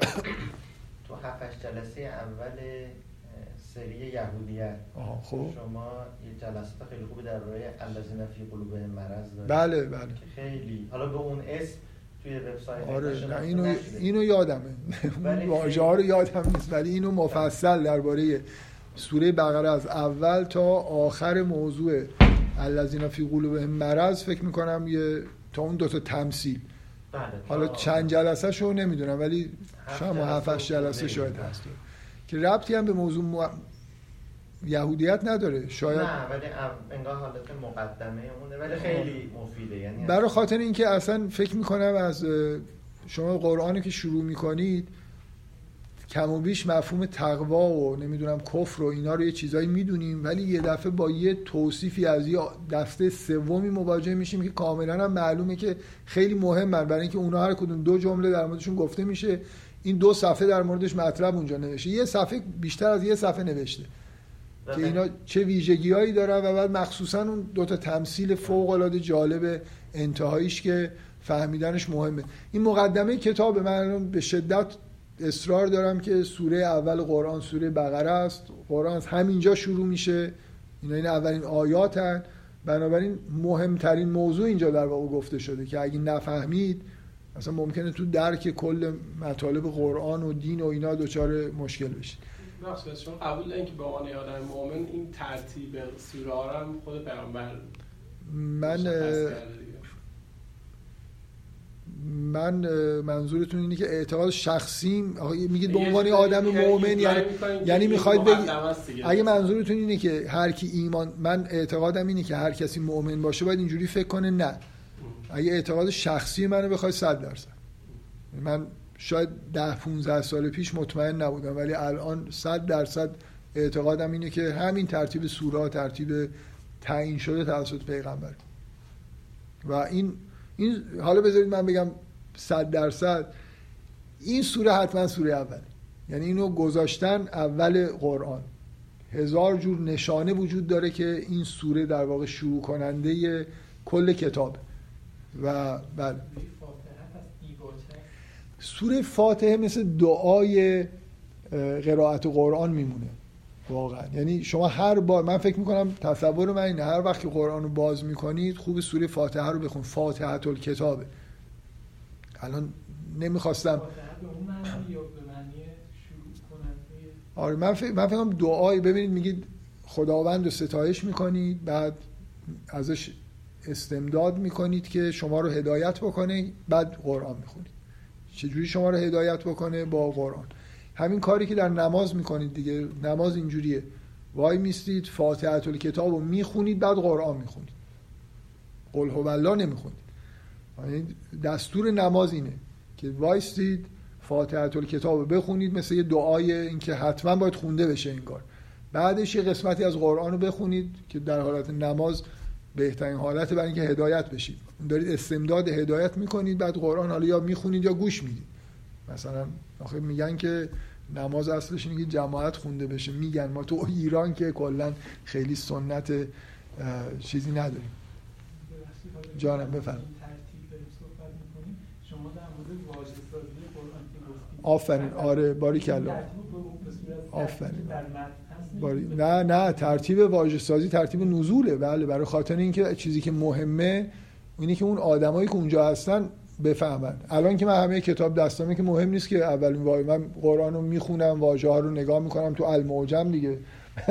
تو المعجم نگاه می‌کنم مشکلی پیش نمیاد. ولی نزول اینجوریه که اول واژه ها توی اصلا واضحه. یعنی شما نگاه کنید اولین سوره های قرآن که سوره مکی هستن واژه های انتظایی توش بسیار نادر.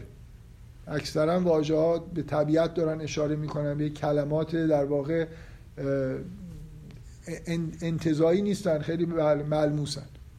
و همینجور که جلو میرید این واژه ها ساخته میشن. جلو رفتن با وحی با ترتیب نزول.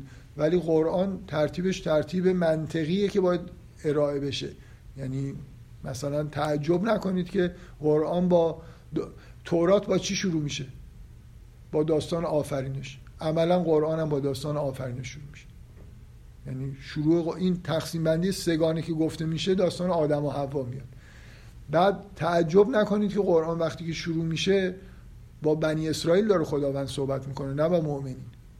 برای اینکه هنوز اون عهد به اصطلاح عهد قدیم هست.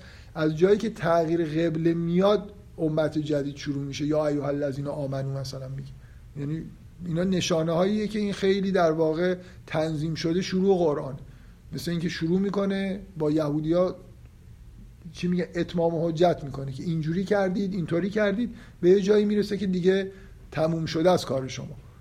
مثل اینکه و با, با این حال میگه اوف به عهدی اوف به عهد کن. نکردید. به عهد یه عهدی بین خداوند با قوم یهود بوده که خدا زیر این عهد نمی‌ذاره. خدا ز... ان الله لا یخلف المیعاد. خدا عهد به هم نمی‌زنه. بهشون میگه که شما عهدو به هم زدید. باز میگه اگه الان عهدو مثلا بیاید اجرا بکنید من به عهد, خودم وفادارم. بعد نشانه هایی میگه که دیگه اینا کارشون به جای به یه جایی می‌رسه سوره بقره که میگه اینا دشمن جبرئیل هستن.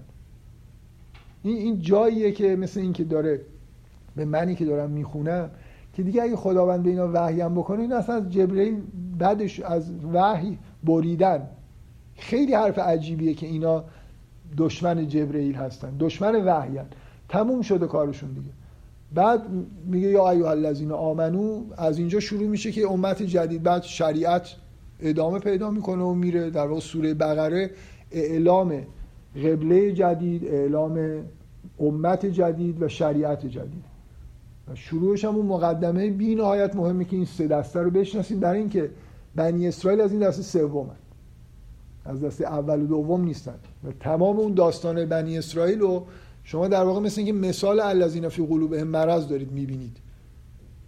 همونی که بعدا مسلمان قرار بشن. همین خودمونو میگم. منظورم مسلمون های جای دیگه نیست. همین دوستان که تشریف دارن از جمله خود بنده. ارادت دارم خدمتتون. به این شکل که میگید فقط یه نکته.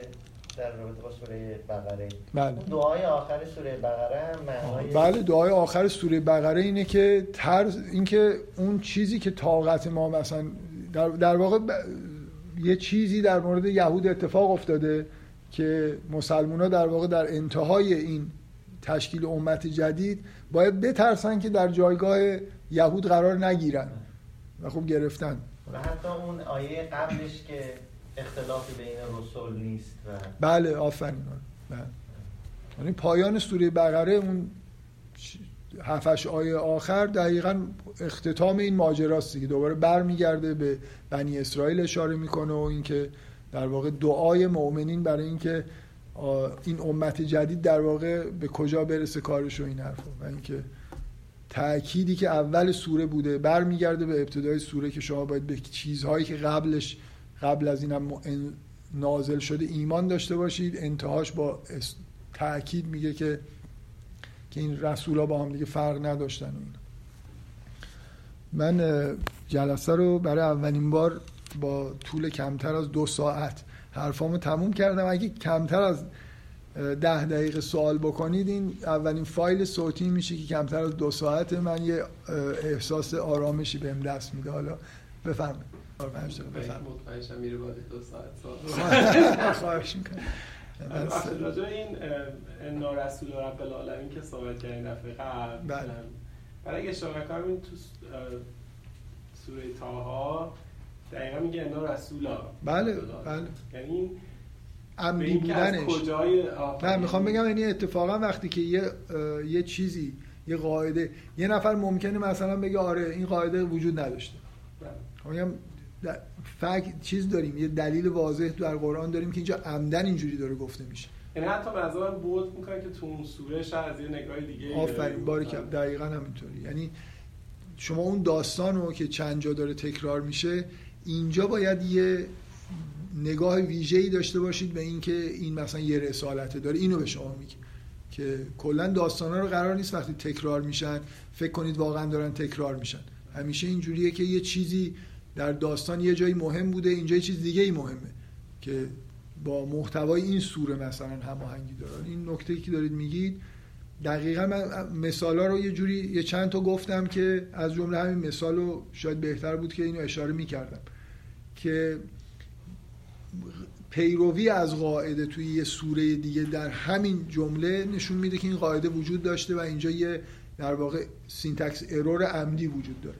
و ممکنه یه نفر تمام این syntax error ا رو یه جوری سعی می‌کنن با یه تبصره هایی مثلا به syntax عربی بعضیا چیزش کنن. به اصطلاح ما در زبان فارسی میگم سنبل کردن یا یه چیزی شبیه این طور بله. سوال دیگه ما هنوز یه چند دقیقه. بفرمایید.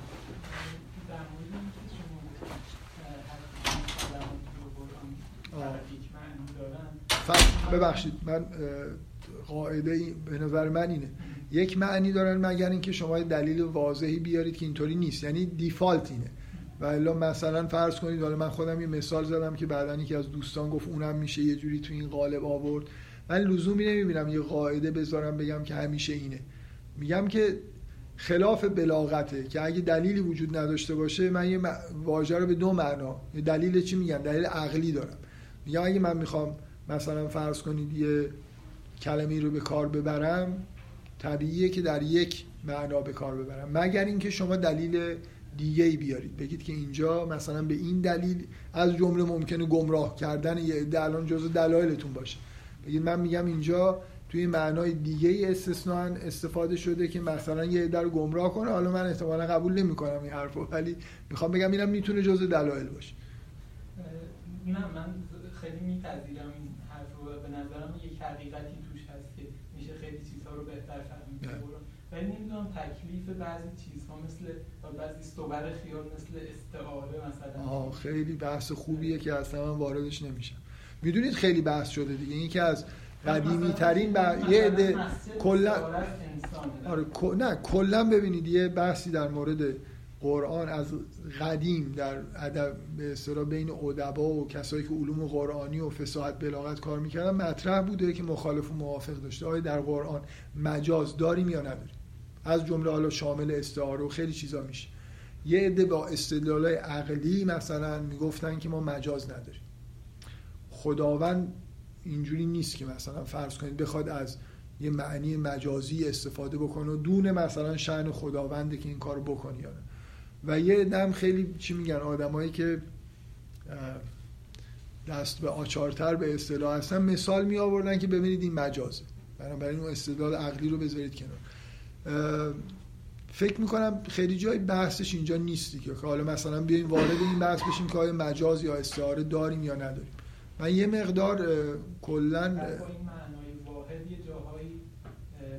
بله ممکنه. بله ببینید معنای واحد من فرضم بر اینه که معنای دوگانه یا سگانه رو باید دلیل براش بیارید. اصلا من- من ادعا نمی کنم که هر واژه‌ای در قرآن همینجا به یه معنا به کار رفته. میگم که برای بیش از یک معنا باید دلیل داشت.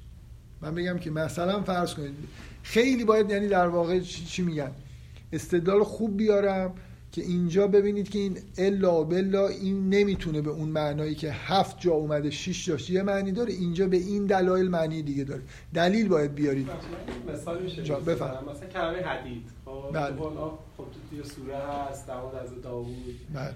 و بعد یه جایی میگه که بسر کلیام حدید بله. خب خب، آخه ببین- معنیش یه فرق داره دیگه یعنی این مثل همون مثال عین دیگه در آره، واقع. یعنی اینکه شما باید توی واژه حدید به معنایی که برای دیدن به کار میره چیزی مثل بچه مشترکی با آهن که سخته به کار ب- بله. یعنی مثل اینه. من می‌خوام بگم احتمال اینو بدید که اصلا صفت حدید برای بینایی در زبان عرب مرسوم نبوده.